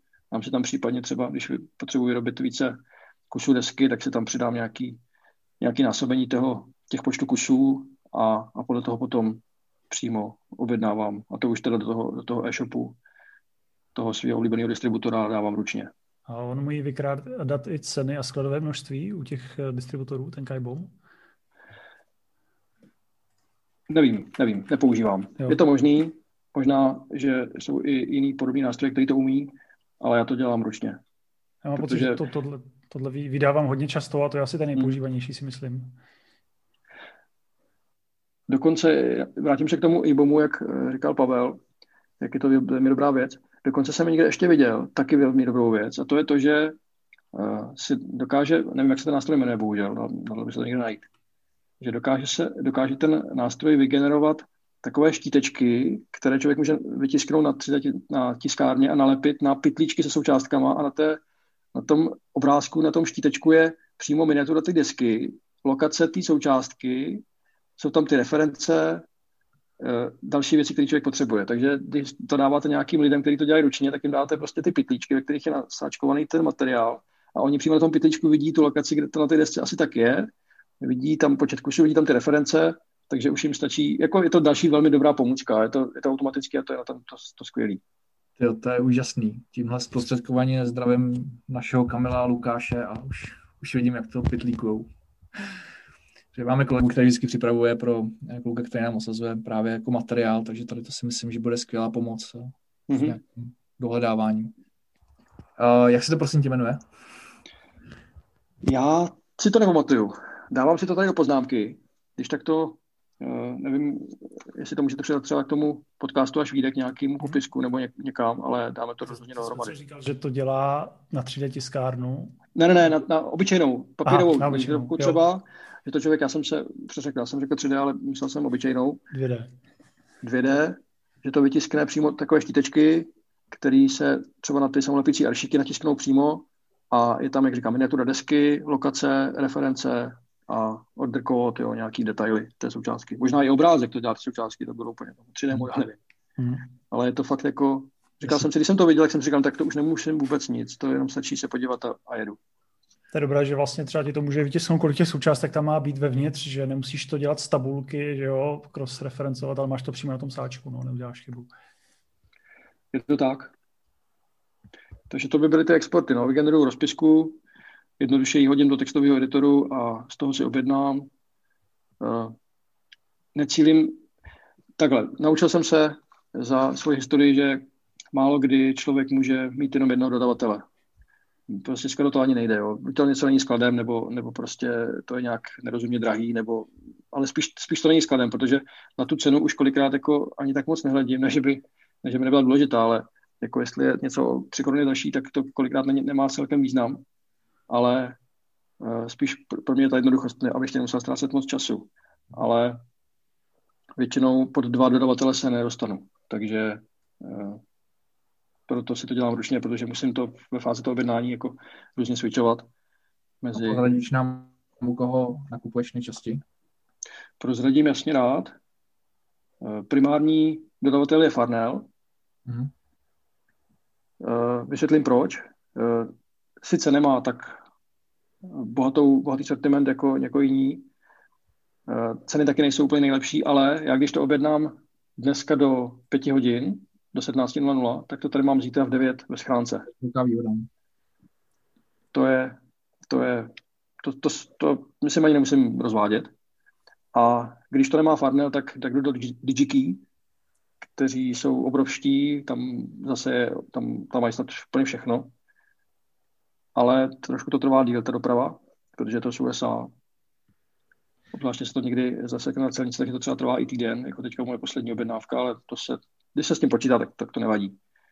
U nás no a potom... nebyl úplně preferovaný, ale ono se to asi už změnilo teďka za pochodu, že tam byl poměrně velký overhead jako na dopravu, že jsme museli platit dost velkou pálku za poštovní. kromě toho faktoru, jak říkáš, že to trvá třeba minimálně 3-4 dny, když to dorazí, tak tam bylo ještě tohle z toho. Ale abych teď jako tady nekřivdil DigiKey, možná, že už jako by se víc přiblížili, že to už je eh, friendly pro Českou republiku, že už to odstranili. V současné době to je tak, že oba tyhle distributoři mají uh, velmi podobné nastavení a to je, myslím, uh, přes 1300 korun je poštovné zdarma. Jo. A uh, když člověk zapomene nějakou součástku a potřebuje to zítra, tak prostě um, většinou nestojí 13, takže, takže musí zaplatit to poštovný. Ale když objednávám něco navíc, eh, ne navíc, ve většině množství pro celý projekt, tak většinou snadno překročí 13, takže, takže to je zdarma. A kolik, kolik se pohybuje to poštovní? 175 korun je teďka u Farnelu hmm. a u e, toho DigiKey tam je to víc, tam je to myslím 20 nebo 25 dolarů, tuším. Jo. Takže to jako zamává s tou cenou. No, to chápu. Uh, my nejvíc tak... nakupujeme asi na Mouseru, ale je to přesně pro ty případy, kdy nepotřebujeme do druhého dne, ale kombinujeme všechny, TM, Farnell, Mouser, DigiKey. Je to tak, taky, tam, taky jsem tam, dřív jsem si myslel, že budou moji primární, ale tak jsem měl nějaké špatné zkušenosti eh, s dopravou, tak jsem, eh, tak jsem odešel k Farnelu a, a už jsem u nich zůstal. Jsem zapomněl zmínit naše, naše československý sosko, taky objednáváme hodně o nich. Mm-hmm. Teďka se dostáváme teda k výrobě jako takový. A kde si vyrábíš desky? Desky primárně vyrábím, ačkoliv bych to chtěl změnit a jsem tam, mi to jako tak různě vrtá hlavou, ale vyrábím všechno v Ázii. Nejoblíbenější a vlastně eh, majoritní, jako možná dva designy jsem dělal jinde, je, je LCPCB, JLC PCB. Tam prostě ten e-shop, kde si uploaduju zip file s kerbrama, naklikám si jakou chci barvu potis, jakou chci barvu masky, naklikám si všechno ostatní finální úpravu, pošlu, zaplatím, do pěti minut je to objednaný a do týdne to tady mám. Uh, protože jsem zjistil, že šetřit na té dopravě se mi vlastně nevyplatí. Já si radši připlatím, zaplatím si DHL za 25 dolarů, mám to tady za do dvou dnů. Když třeba pošlu design ve čtvrtek, tak uh, a je třeba jenom dvoustranný, dvoustranná deska, tak v úterý jsem schopen tady mít desku. Máš to i s procedením jako UDL, že to neřešíš ty, ale oni za tebe? Pokud uh, je to do těch 25 euro, nebo kolik je ten limit, tak to projde celnicí bez bolesti. Pokud je to přes, tak se to tam zasekne. Jo. Ale uh, DHL koclí velmi, velmi dobře, já už, uh, protože se zahraničí beru věci poměrně často, tak už mám to, to svoje vlastní EORI číslo, to je nějaká evidence na celním úřadu, na, na celnici. Takže jenom vyplním nějaký obecný formulář, co v té zásilce je a oni mi to, oni mi to prostě uh, zpracují a, a jede to. Mm-hmm. Takže JLCPCB, když to, když můžu tu výrobu plánovat, když, když hasím nějakou chybu, jako třeba dneska, a potřebuji vyrobit něco, tak uh, většinou sahám pro do Gatemy mm.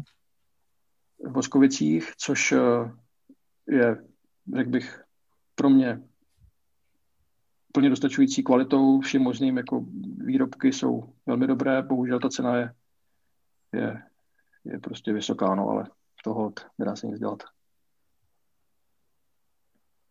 Tak my máme tu Gatemu jako primární volbu eh, pro ty prototypy. Eh, často je to daný i tím, že potřebujeme někdy i rychlejší než do čtyřech dnů a podobně, že si nemůžeme dovolit čekat, takže někdy děláme jednodenní expresy, Mm-hmm. Jsme hodně spokojený s, s jejich kvalitou, co tím jsme nenarazili. Mm-hmm.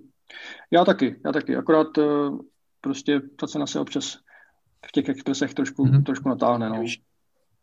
Ale rozhodně, rozhodně bych chtěl nechávat peníze v Evropské unii. Jako ta Azie z tohle důvodu mi trošku jako vadí a myslím, že to v nějaké době změním, ale zatím to držím takhle.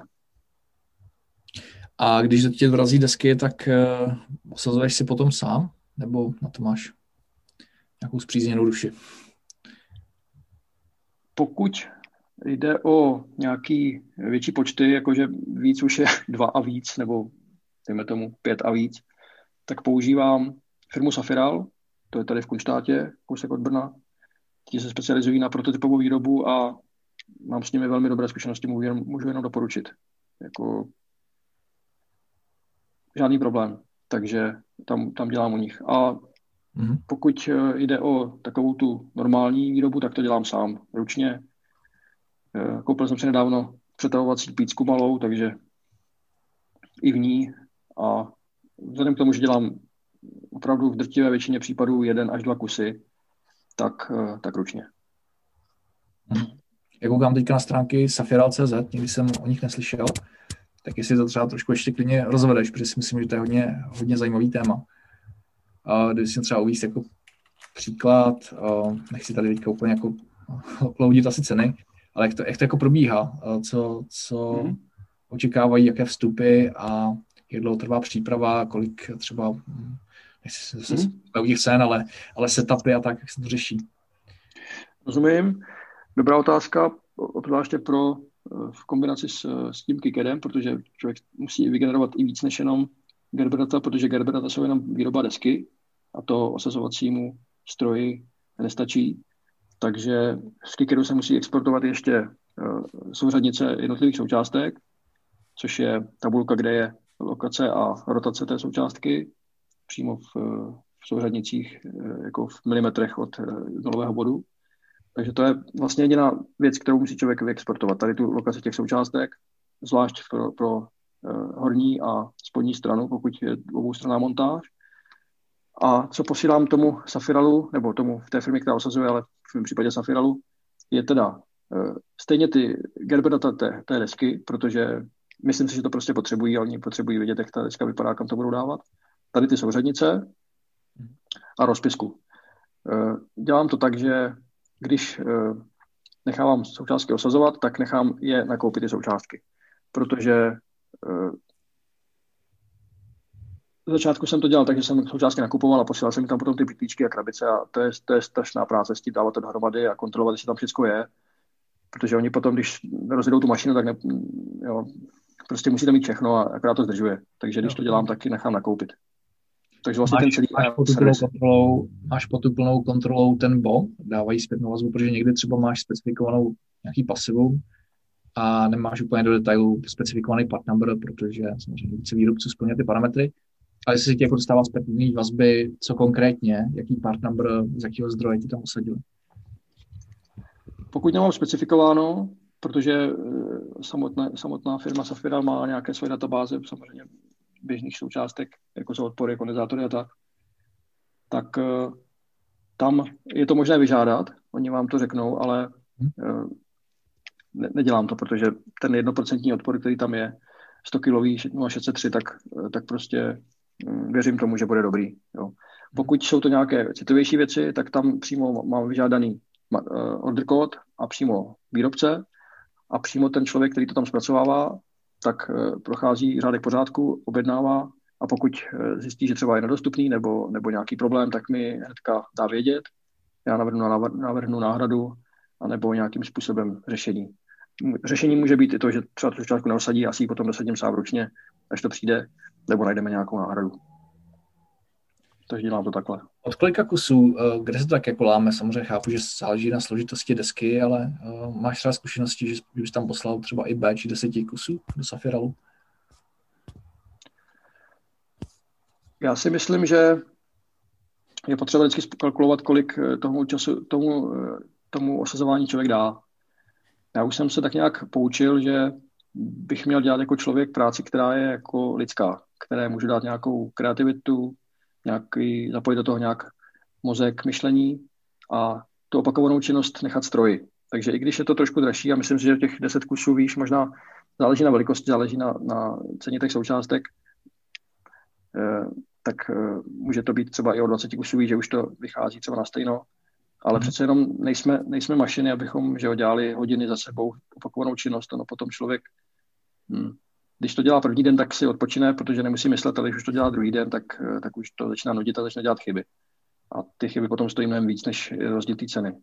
A ten rozdíl té ceny je vlastně v tom, že, že se musí ta, pří, ta příprava nějak udělat, přípravu pro výrobu. To jsou vždycky fixní náklady a typicky to jsou prostě uh, nastavení stroje pro nanášení pasty. Safiral má hm, injekční nanášečku pro malé série, takže nemusí mít šablony, ale prostě musí to nějaký člověk nastavit a, a nějakou, nějakou cenu to prostě chce. Něco to prostě vyžaduje.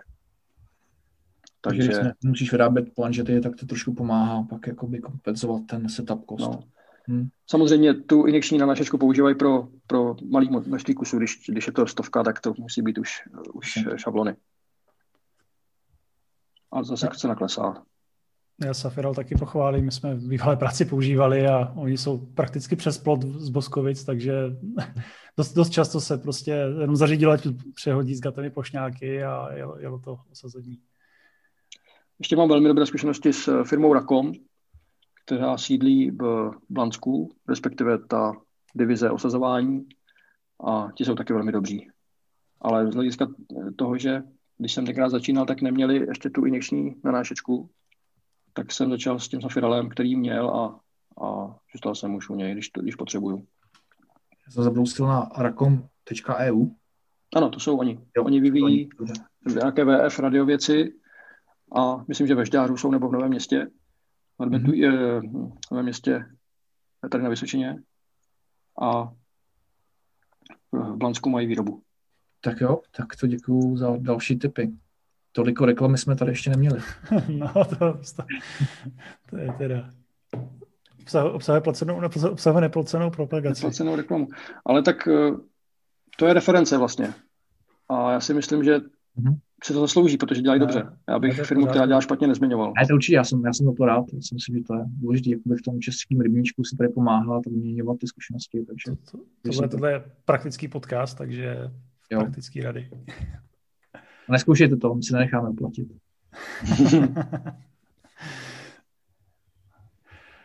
Tak tím jsme si asi pošli eh, celým, pošli, prošli celým kolečkem flow v, v Kajkedu a mě by zajímalo, Petře, co používáš vlastně za součástky, za součástkovou základnu, jestli jsi spíš eh, vlastně spíš eh, na army nebo na nějaký jiný procesory a podobně a vlastně se které, které výrobky vyvíjíš, co si tak můžeme představit, že děláš? Mm-hmm. Takže začnu od těch, uh, těch součástek a potom se k ní dostanu možná k těm projektům uh, trošku ze široka. Uh, co se týče toho embedded designu, tam mám v oblibě vlastně ARM Cortex MX od firmy ST Micro a je to vlastně oblíbená platforma možná z, chci říct ze zvyku, ale, ale nechci, aby to znělo špatně. Totiž já jsem v roce 2005 s nima dělal eh, diplomku, to ještě nebyly ARM Cortex, to byly, to byly takové ty TDMI řady, to ARM V7 nebo tak nějak no, se to jmenovalo.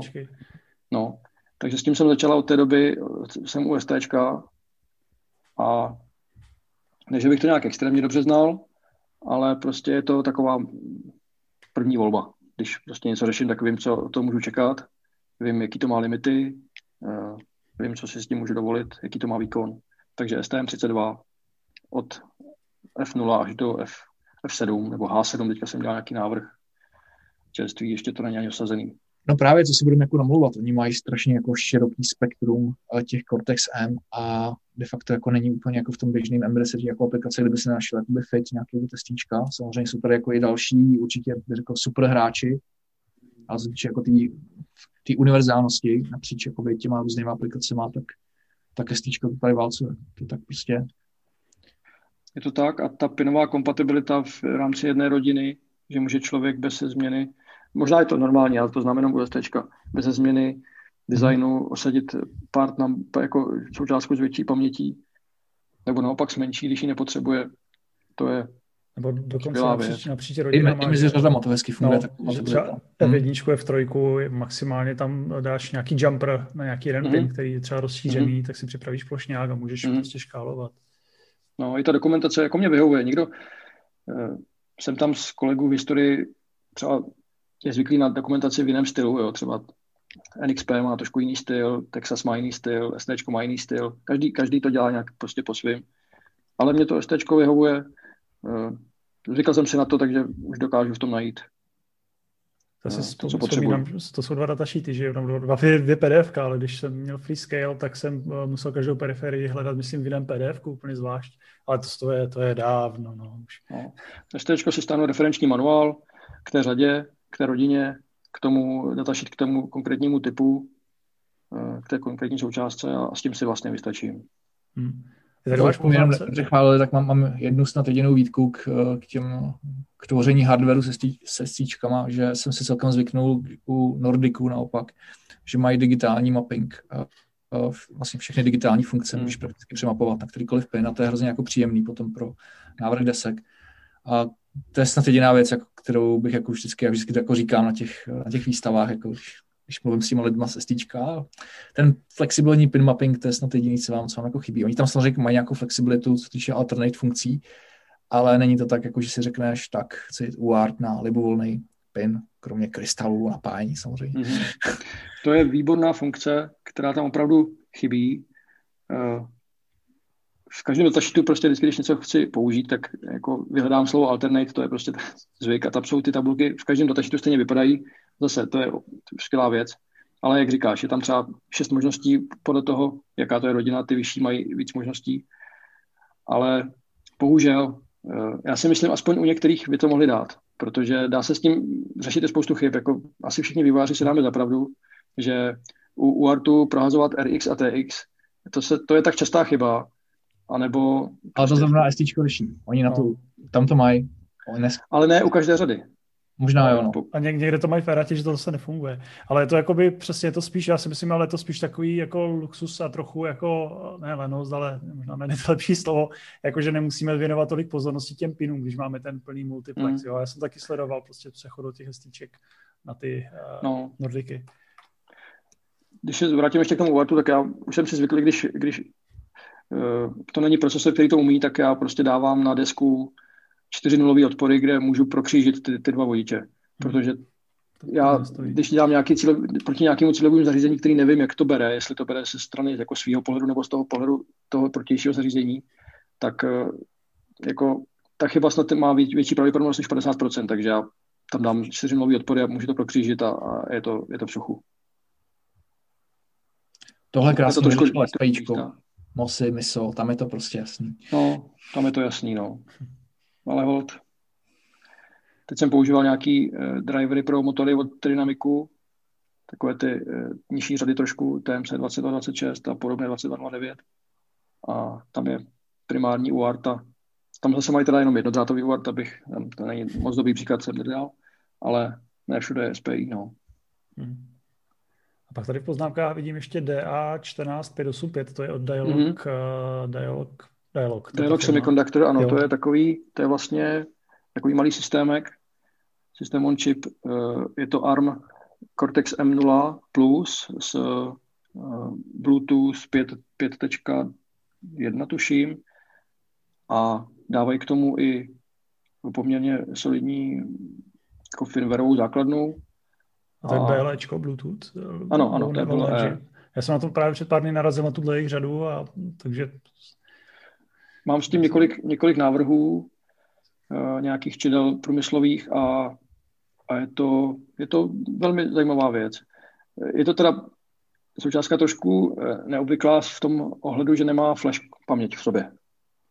Musí tam být externí flashka. Mm-hmm. Ona má jenom ramku, takže ona si to nabutuje z té externí flashky do paměti a tam běží. Takže má asi 96 KB paměti RAM statické, ale nemá flashku.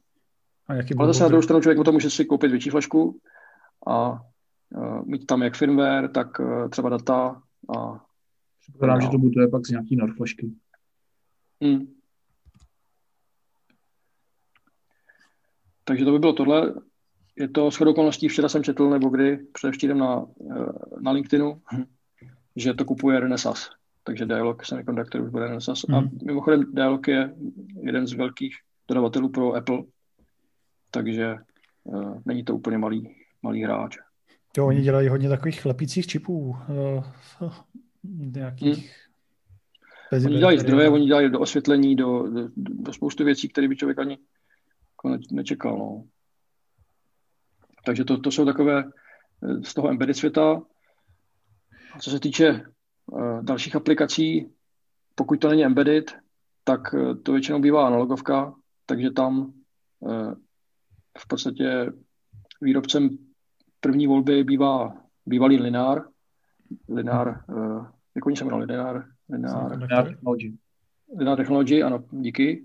Teďka Analog Devices, pár let už zpátky, takže tam si myslím, že člověk nemůže velmi šlápnout vedle. Ty obvody jsou velmi dobře vymyšleny, navrženy, s velmi dobrou dokumentací a samozřejmě vyšší cenou, ale Hold. Teďka zrovna s okolností oživujeme jeden design s obvodem LTC 4020. Nevím, jestli ti to říká, ale takový ne, hodně, hodně nabušený eh, boost, bug plus zároveň nabíječka olovených akumulátorů. A je poměrně komplexní jako power management IC s PowerPad kontrolerem. Trošku jsme s tím bojovali, protože to je fakt jako hodně, hodně pasiv, um, hodně zpětný vazby a regulačních smyček, ale, ale je, to, je to krásné řešení. No. Je to, většinou pro nás ten lineár byl takový jako nedostupný, takový jako spíš jako v kategorii high-tech, high-end, jakože cenově se to nepotkávalo, ale, ale mají, potvrzují jako, jako moc hezký portfolio a pěkný party, takže, takže a, dokumentace, dokumentace taky není špatná. Mm-hmm. Tím, že, jak jsem říkal, dělám eh, malé věci, prototypy, přípravky měřící a e, není to opakovaná výroba, takže já e, si můžu dovolit a kolikrát to zákazník chce, že prostě přijde mi ke mně a řekne, tento projekt si postavit tady na těch zesilovačích. Jo, mám to no, odsimulovaný v LT Spiceu, prostě funguje mi to takhle, takhle to chci. Takže jeden kus se vyrobí, je to trošku dražší součástkově, ale, ale dostane to, co chce. A mhm. já jsem jenom rád. Jak vnímáš akvizici analogem? Jako pocítil jsi jakoby, jako to dlouholetý uži, uživatel nějaký, nějaký rozdíl v politice? Já jsem z toho byl trošku takový, že jsem nevěděl, co mám čekat, co se stane. Bál jsem se, že začnou zařezávat uh, nějaké ty konkurenční obvody, což se možná stalo, nevím, nejsem zase tak, uh, tak uh, informovaný o tom celém o tom celém portfoliu současným, ale nemyslím si, že by to mělo na uživatele jako jsem já nějaký zásadní vliv. Takže za mě, za mě to je tak, jak to bylo dřív.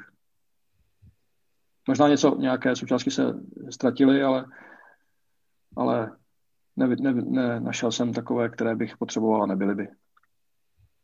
Mm-hmm. Takže toto beru jako celkem uh, kladně. Ten dialog, co uh, má stát Renesasem, respektive co ho koupil Renesas, tak tam mám trošku strach, že to zařízne, protože Renesas je obrovský gigant, ale uvidíme. Nedá se nic dělat. Doba je takováhle Vždycky to je pro tebe Nordic Semiconductor. Přesně tak. Já jsem, já jsem totiž uh, začínal s tím Nordicem, když jsem hledal nějaké BLE řešení. Koupil jsem si od nich kit. Uh, už jsem na tom začal programovat nějaké, nějaké věci a nakonec celý zákazník uh, rozhodl, že ten čip je moc drahý. Mm. Takže jsme použili ten dialog. Jo, to mě dost překvapuje. Nevím, jaký byly cenové očekávání, ale Nordic jako dokáže na to, co nabízí, jako, jako jaký prostředky, tak dokáže jít jako s tím srdcem velmi, velmi nízko. Um, nevím, co to bylo za aplikace, jak kde se ho říkám, kde, kde se potkávalo, ale jako většinou uh, jsem, ne, neslyšel jsem ještě, že by někde skončil design Nordic uh, na úrovni cen. Tady, byla, tady byl velký tlak na cenu, i když uh, nakonec ta flaška možná, která tady je k tomu potřebná, ještě tam ukládá se nějaká, nějaké data po poměrně hodně měsíc, jako dlouhé, dlouhá doba, takže ta flaška je velká, takže možná nakonec v součtu to překoná ten Nordic, ale, ale zase ten Nordic potom nebude mít tak velkou flašku, takže nevím. Ale hm, cena byla, co nejnižší musí být, no. To bylo prostě takový, jakože zadání jako 20 korun, tak nějak, no. Mm-hmm. Jo, jo. A jinak, eh, jak jsem to komentoval, tak jsem vycházel i z poznání, že hodně používají Nordic Číňani, že to dávají často do různých iBeaconů a tak, tak jsem byl překvapený, že právě jedou často na Nordicu. A nebo byla druhá, ještě levnější uh, čipová sada uh, CC2640. Často se to, často se taky objevuje v tady těch jako levných uh, beaconech od Texasu. Mm-hmm, znám to, vím, vím o tom. Dokonce k tomu dialogu ještě teďka dodám jenom jeden právě jedno spojení, zajímavý člověk z Anglie, a teďka, teďka bych ho urazil, protože on je z Irska, omlouvám se mu na dálku, tak vyvíjí e, nějaký implantát, právě potřebuje tam mít e, modrý zub a použil 14531, což je úplně extrémně nejmenší čip, který se na světě zdá vůbec jako prodává dneska. To má asi 2 na 2 mm, uh, úplně s nulovou tloušťkou skoro. A dokonce prostě úplně extrémně miniaturní rozměry potřebuje dosáhnout celý toho designu, takže ten to použil. A říkal mi zpětnou vazbu, že jako je spokojený s tím dialogem, takže mm-hmm. jenom potvrzuju, že je to dobrá. Tam, jak Pavel zmínil ty Číňany, tak eh, teďka hackují vlastně hodinky uh, a oni sobě taky, taky mají Nordic, eh, jenom teda 832 zatím, ale právě tam jsem narazil v nových hodinkách na ten čip od Dialogu, jo, bylo to jako DA něco, tak to jsem před pár dny jsem to hodil do Google a je to, hned to mám tady, no. takže to jsem rád, že já jsem se právě lekl, že to nemají třeba nějak zdokumentovaný, takže asi, asi mají, takže je to asi dobrá řada těchto čipů, že se i na těch no, nových hodinkách by se dalo něco hacknout, ohnout. Určitě s tou dokumentací občas člověk uh, nenajde, co hledá. Občas je to jenom pro registrované uživatele, což ale uh, to asi je, to asi není výjimkou, možná to je běžné. Takže hmm. musí se občas člověk snažit, no. Ale v tom vývoji, čím, čím debuguješ a v čem píšeš a čím kompiluješ? Já jsem nejvíc zvyklý na Uh, já se to tady musím otevřít, abych to řekl správně. Systém Workbench se to jmenuje. Je to, eh, přímo to vydává, vydává nějaká ta AC6 konzorcium okolo OpenSTM 32. Tak to je vlastně Eclipse z GCC nástroji v sobě v jednom balíku s tím GCC toolchainem. Uh, s tím jsem extrémně spokojený, funguje to skvěle. K tomu ST-Link V3, takovou tu krabičku chytrou, co dodávají. Původně jsem debugoval, že jsem používal část nějakého Discovery kitu, protože tam to se taky použít jako ST-Link. Ale pak jsem si koupil tady tu, tady tu krabičku celou, protože uh, mi přišlo, že, že je to rychlejší s ní a, a nebo že to s ní bude rychlejší a lepší. Takže to používám. Uh, co se týče vlastně a nic jiného. No, a netlačí tě ST, jako abys používal ten, ten jejich afilírovaný atolik, to STM32? Ten STM Cube 32, přesně, hmm. přesně už ani nevím, jak se to jmenuje. No. Já jsem s ním začal, uh, používal jsem ho chvilku, asi před měsícem jsem do něho dokonce transformoval celý svůj workspace, že jako s ním začnu opravdu, prostě, že s ním budu pracovat, že prostě uh, budu využívat ty nástroje, které mi nabízí, ty, ty novinky, které uh, prostě tam jsou, ta podpora těch nových věcí ale já nevím, čím to je, ale na tom Macu ten Eclipse je extrémně pomalý. Tento hmm. konkrétní Eclipse, já jsem to řešil už i eh, s Erichem Steigerem, nevím, jestli ho znáte, on dělá eh, STU on Eclipse, má stránku, uh, nebo ne, pardon, MCU on Eclipse, tak. Jo. A hmm. je velmi jako zkušený s, s Eclipsem, všechno snad umí a vydává velmi zajímavý blog. Doporučuji si ho vyhledat tak jsme to řešili a nenašli jsme řešení. Prostě eh, chová se to tak, že když píšu, když, když píšu na klávesnici ten kód, tak mám tam takový lek, že se mi ten text zobrazí až po tom, když co přestanu psát. Ne jako třeba po vteřině, ale potom, co přestanu, co přestanu psát. Dokonce jsem nainstaloval čistý Eclipse, úplně eh, vanilla Eclipse, prostě stažený z internetu, ze stránek Eclipseu, dělá to stejné. Myslím si, že to je něco, něčím, nějakou Javou v pozadí, která na tom běží, takové to Eh, SDK Javové nebo, nebo JRE, co tam všechno je zabaleno. Hele, nej, nejsi sám. Já jsem teda měl zkušenost právě úplně stejně, jak popisuješ nikoliv jakoby od STčka, to jsem, to jsem netestoval, ale právě jsem te, chtěl otestovat Vanilla, jak se vlastně, já se podívat, jak se vyvinul ten projekt, protože historicky jsem používal. A úplně stejný. Prostě mě to taky na Macu lagovalo, takže nemá, nemáš rozbitý počítač. Děkuju. Už jsem jednou chvilku přemýšlel, že budu muset mít nový, muset kupovat nový ale ten, ten starý, co tady mám, tak to nedělá, takže ho používám a jsem s ním spokojený. Hmm.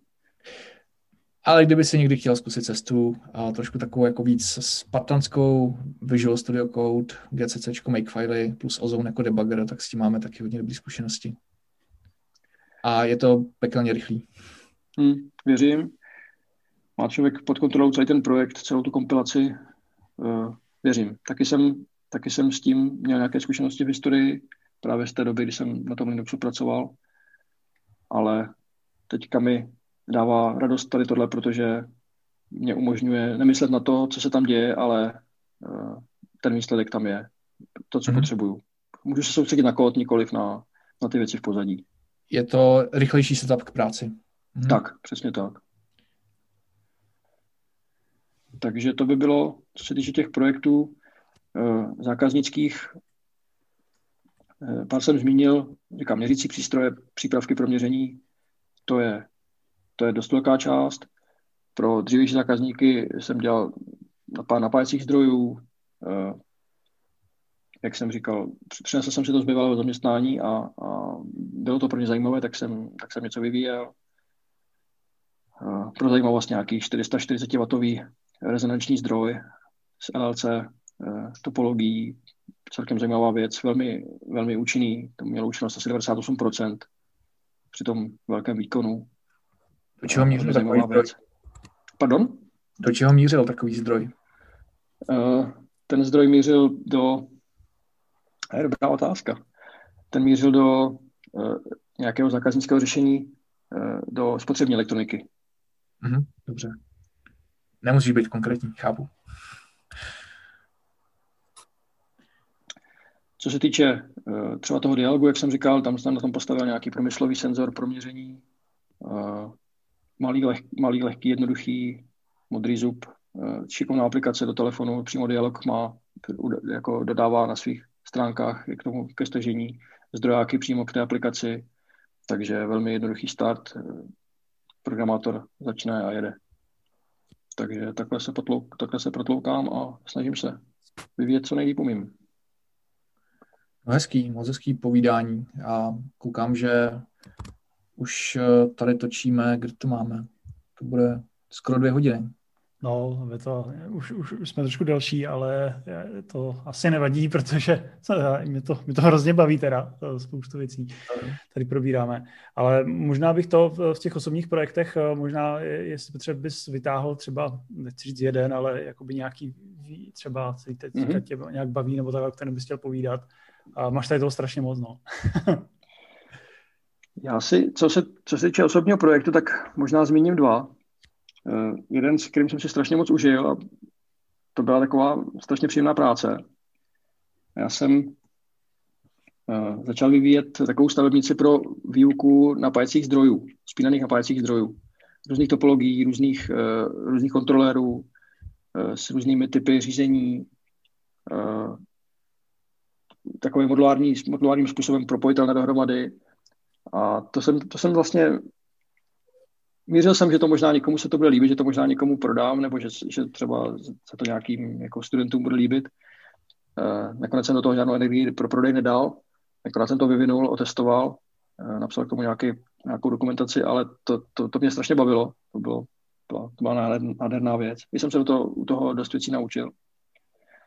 Takže to byl taková, takový menší projektík. Ani to není nikde publikováno, ale kdyby někdo chtěl, tak může mě kontaktovat a, a můžu mu to klidně předat, protože uh, je to všechno free, jako já ne, ne. Nemyslím si, že znalosti, které jsem se naučil v tomhle životě, jsou moje. Já jsem je jenom našel, chvilku si je nechám a pak je zase vypustím, takže klidně, ať si je kdokoliv vezme, já nemám co ztratit. A potom další projekt. Děkuju. Je to tak, ale je to prostě tak. A další projekt, co jsem dělal teďka poslední dobou, chtěl jsem si vyzkoušet právě jednu z nejvýkonnějších platform, co dělá ST, tak jsem použil H7, myslím 753 nebo 7, ano, 753. Chtěl jsem si vyzkoušet prostě vývoj s dual-coreovým MCU. Já jsem tak trochu doufal, že si tenhle projekt vybereš teďka, takže máme dost, já, já bych o něm mluvil, mluvil dlouho, ale on ještě není, eh, není, není ještě osazená ta deska. Já ji tady mám prostě už asi dva týdny, ale ty eh, další pracovní povinnosti mě neumožňují, abych se tomu věnoval, takže zatím ještě čeká. Takže rád bych o ní básnil, ale zatím, zatím ne, nevím, co z toho prostě bude. Mě taky ale... nějaký, nějaký dual core právě, jak si očkrkl, že jsem debugoval dual core, nějaký procesor, takže to mě určitě bude zajímat v budoucnu. Já jsem si chtěl očkrtnout i, i to, že jsem eh, naroutoval BGAčko. Eh, chtěl jsem si zkusit BGAčko, takže tady je BGAčko na čtyřech vrstvách. Eh, prostě povedlo se, mám z toho dobrý pocit, uvidíme, jak to bude fungovat samozřejmě v, v tom, v tom návrhu se uh, může objevit spoustu chyb, chyb, ale udělal jsem to celkem minimalisticky, je tam jenom uh, procesor nebo ten kontroler, paměť a, a pár jednoduchých periferií, takže věřím, že to nebude úplně fatální a že samotný, samotný procesor poběží, když ta paměť třeba bude špatně natažená, ale věřím, že ne. To je SDRAM paměť? Jo, jo. Nebo, nebo DDR, DDR to nebude, to je SDRAM. Asi. Ne, SDRAM, SDRAM. Nešel, nešel jsem zase do, zase, tak, zase takové velké skoky jsem nedělal. To samotné BGAčko mě, uh, mě zaměstnalo dost. Ale člověk řekne kolikrát BGA, jo, že to je jako ne, ne, ne, nereálná, nereálně jako nevhodný pouzdro pro domácí nebo nějaký hobby použití, ale, ale třeba rozteč eh, toho BGAčka na, na té SD ramce je 1 mm. Jo, a, a když si vezmete jakýkoliv eh, SSOP nebo nějaký prostě takovýhle pouzdro, tak to má třeba 0,65 nebo 0,5 a taky to člověk zapájí, jo, tak, tak si myslím, že... Ale kolikrát je to... jednodušší zapájet BGAčko než QFM. Hmm. A, takže jako není potřeba se tak úplně bát těch BGAček. Komplikace nastává, když máš třeba full grid BGAčko 0,4 mm pitch. My jsme měli teďka, nebo teď, to už rok zpátky, projekt s wireless chargingem, kde jsme implementovali tak, takovou, takový footprint a museli jsme jít do a vlastně slepých prokovů. Že, mm. Protože jako, když uděláš prokovy jakoby s full grid tak si jako nepomůžeš, protože zase ti vznikne full grid. Takže jsme, takže jsme vlastně šli do poměrně složitý výroby desky a nebyl nám to ani tady schopný místně nikdo vyrobit. Jsme s tím museli právě do, do Asie. Mm. A tím pádem se nám jako hrozně natáhnul prototypovací cyklus, protože ta samotná výroba prostě bylo to na týdny a, a z toho pohledu to nebylo, to bylo dost nepříjemný, ale uh, neznáme jako moc jinou cestu, aby se to efektivně udělat. Ale všemu to byl zdroj, takže tam nechceš jako podcenit a úplně tahat tenkýma cestičkama ty, ty power spoje. Takže jsme tam hodně jako řešili polygony pod tím BGAčkem a, a tam to bylo asi zatím jako moje největší peklo s mikro BGAčkama. Věřím, to mě ještě doufám čeká v budoucnu. A e, tak, jak říkáš, ty, ty full grid e, e BGAč pouzdra s malou, malou roztečí, to, to, je, to je úplně jiná záležitost. Já jsem se vybral schválně tento kontroler, který má velký, velký pouzdro s 0,8, 0,8 mm hmm. rozteč, takže vlastně já jsem podřídil, já jsem si to udělal jako jednodušší. Jo. U 0,8 ještě dobrý, že můžeš tahat vlastně treky mezi, mezi količkami. Přesně tak, přesně tak. Takže já jsem dvě krajní řady tahal e, na té vrstvě, e, na topu, další jsem šel prokovkama dolů a, a mezi, mezi kuličkama hmm. jsem se dostal ven, takže jako, jo. šlo to. Takže tento projekt ještě toho, čeká. My jsme trošku jako zakecali tu oblast toho protypování a to, tak ty, ty si vlastně jakoby děláš, když si osazuješ sám doma, není to ještě na to, abys dal do Safíru, jestli říkám správně? Safiral. Safiral. Tak eh, ty si normálně jako nanášíš pastu přes planžetu, nebo jakým způsobem asi děláš ty ruční prototypy? Uh-huh, uh-huh. Jo, v LC PCB si můžu objednat i, i, i šablonu, hmm. stencil, takže, takže to se tam sice přijde jako obrovský stencil, oni dělají asi půl na půl metru, jo, nebo skoro 40 cm na, na, na 35, něco takového. I když ta deska je maličká, kus plechu, ale uh, koupím si, objednám si stencil k tomu, uh, nějakou olovnatou pastu kvalitnější, uh, nanesu to a v píčce to nezapeču. No. Uh, to je taky, to je, to, o tom by se dalo hovořit taky dlouho. Jo, ale. Prostě, Cháp, chápeme, my to chápeme.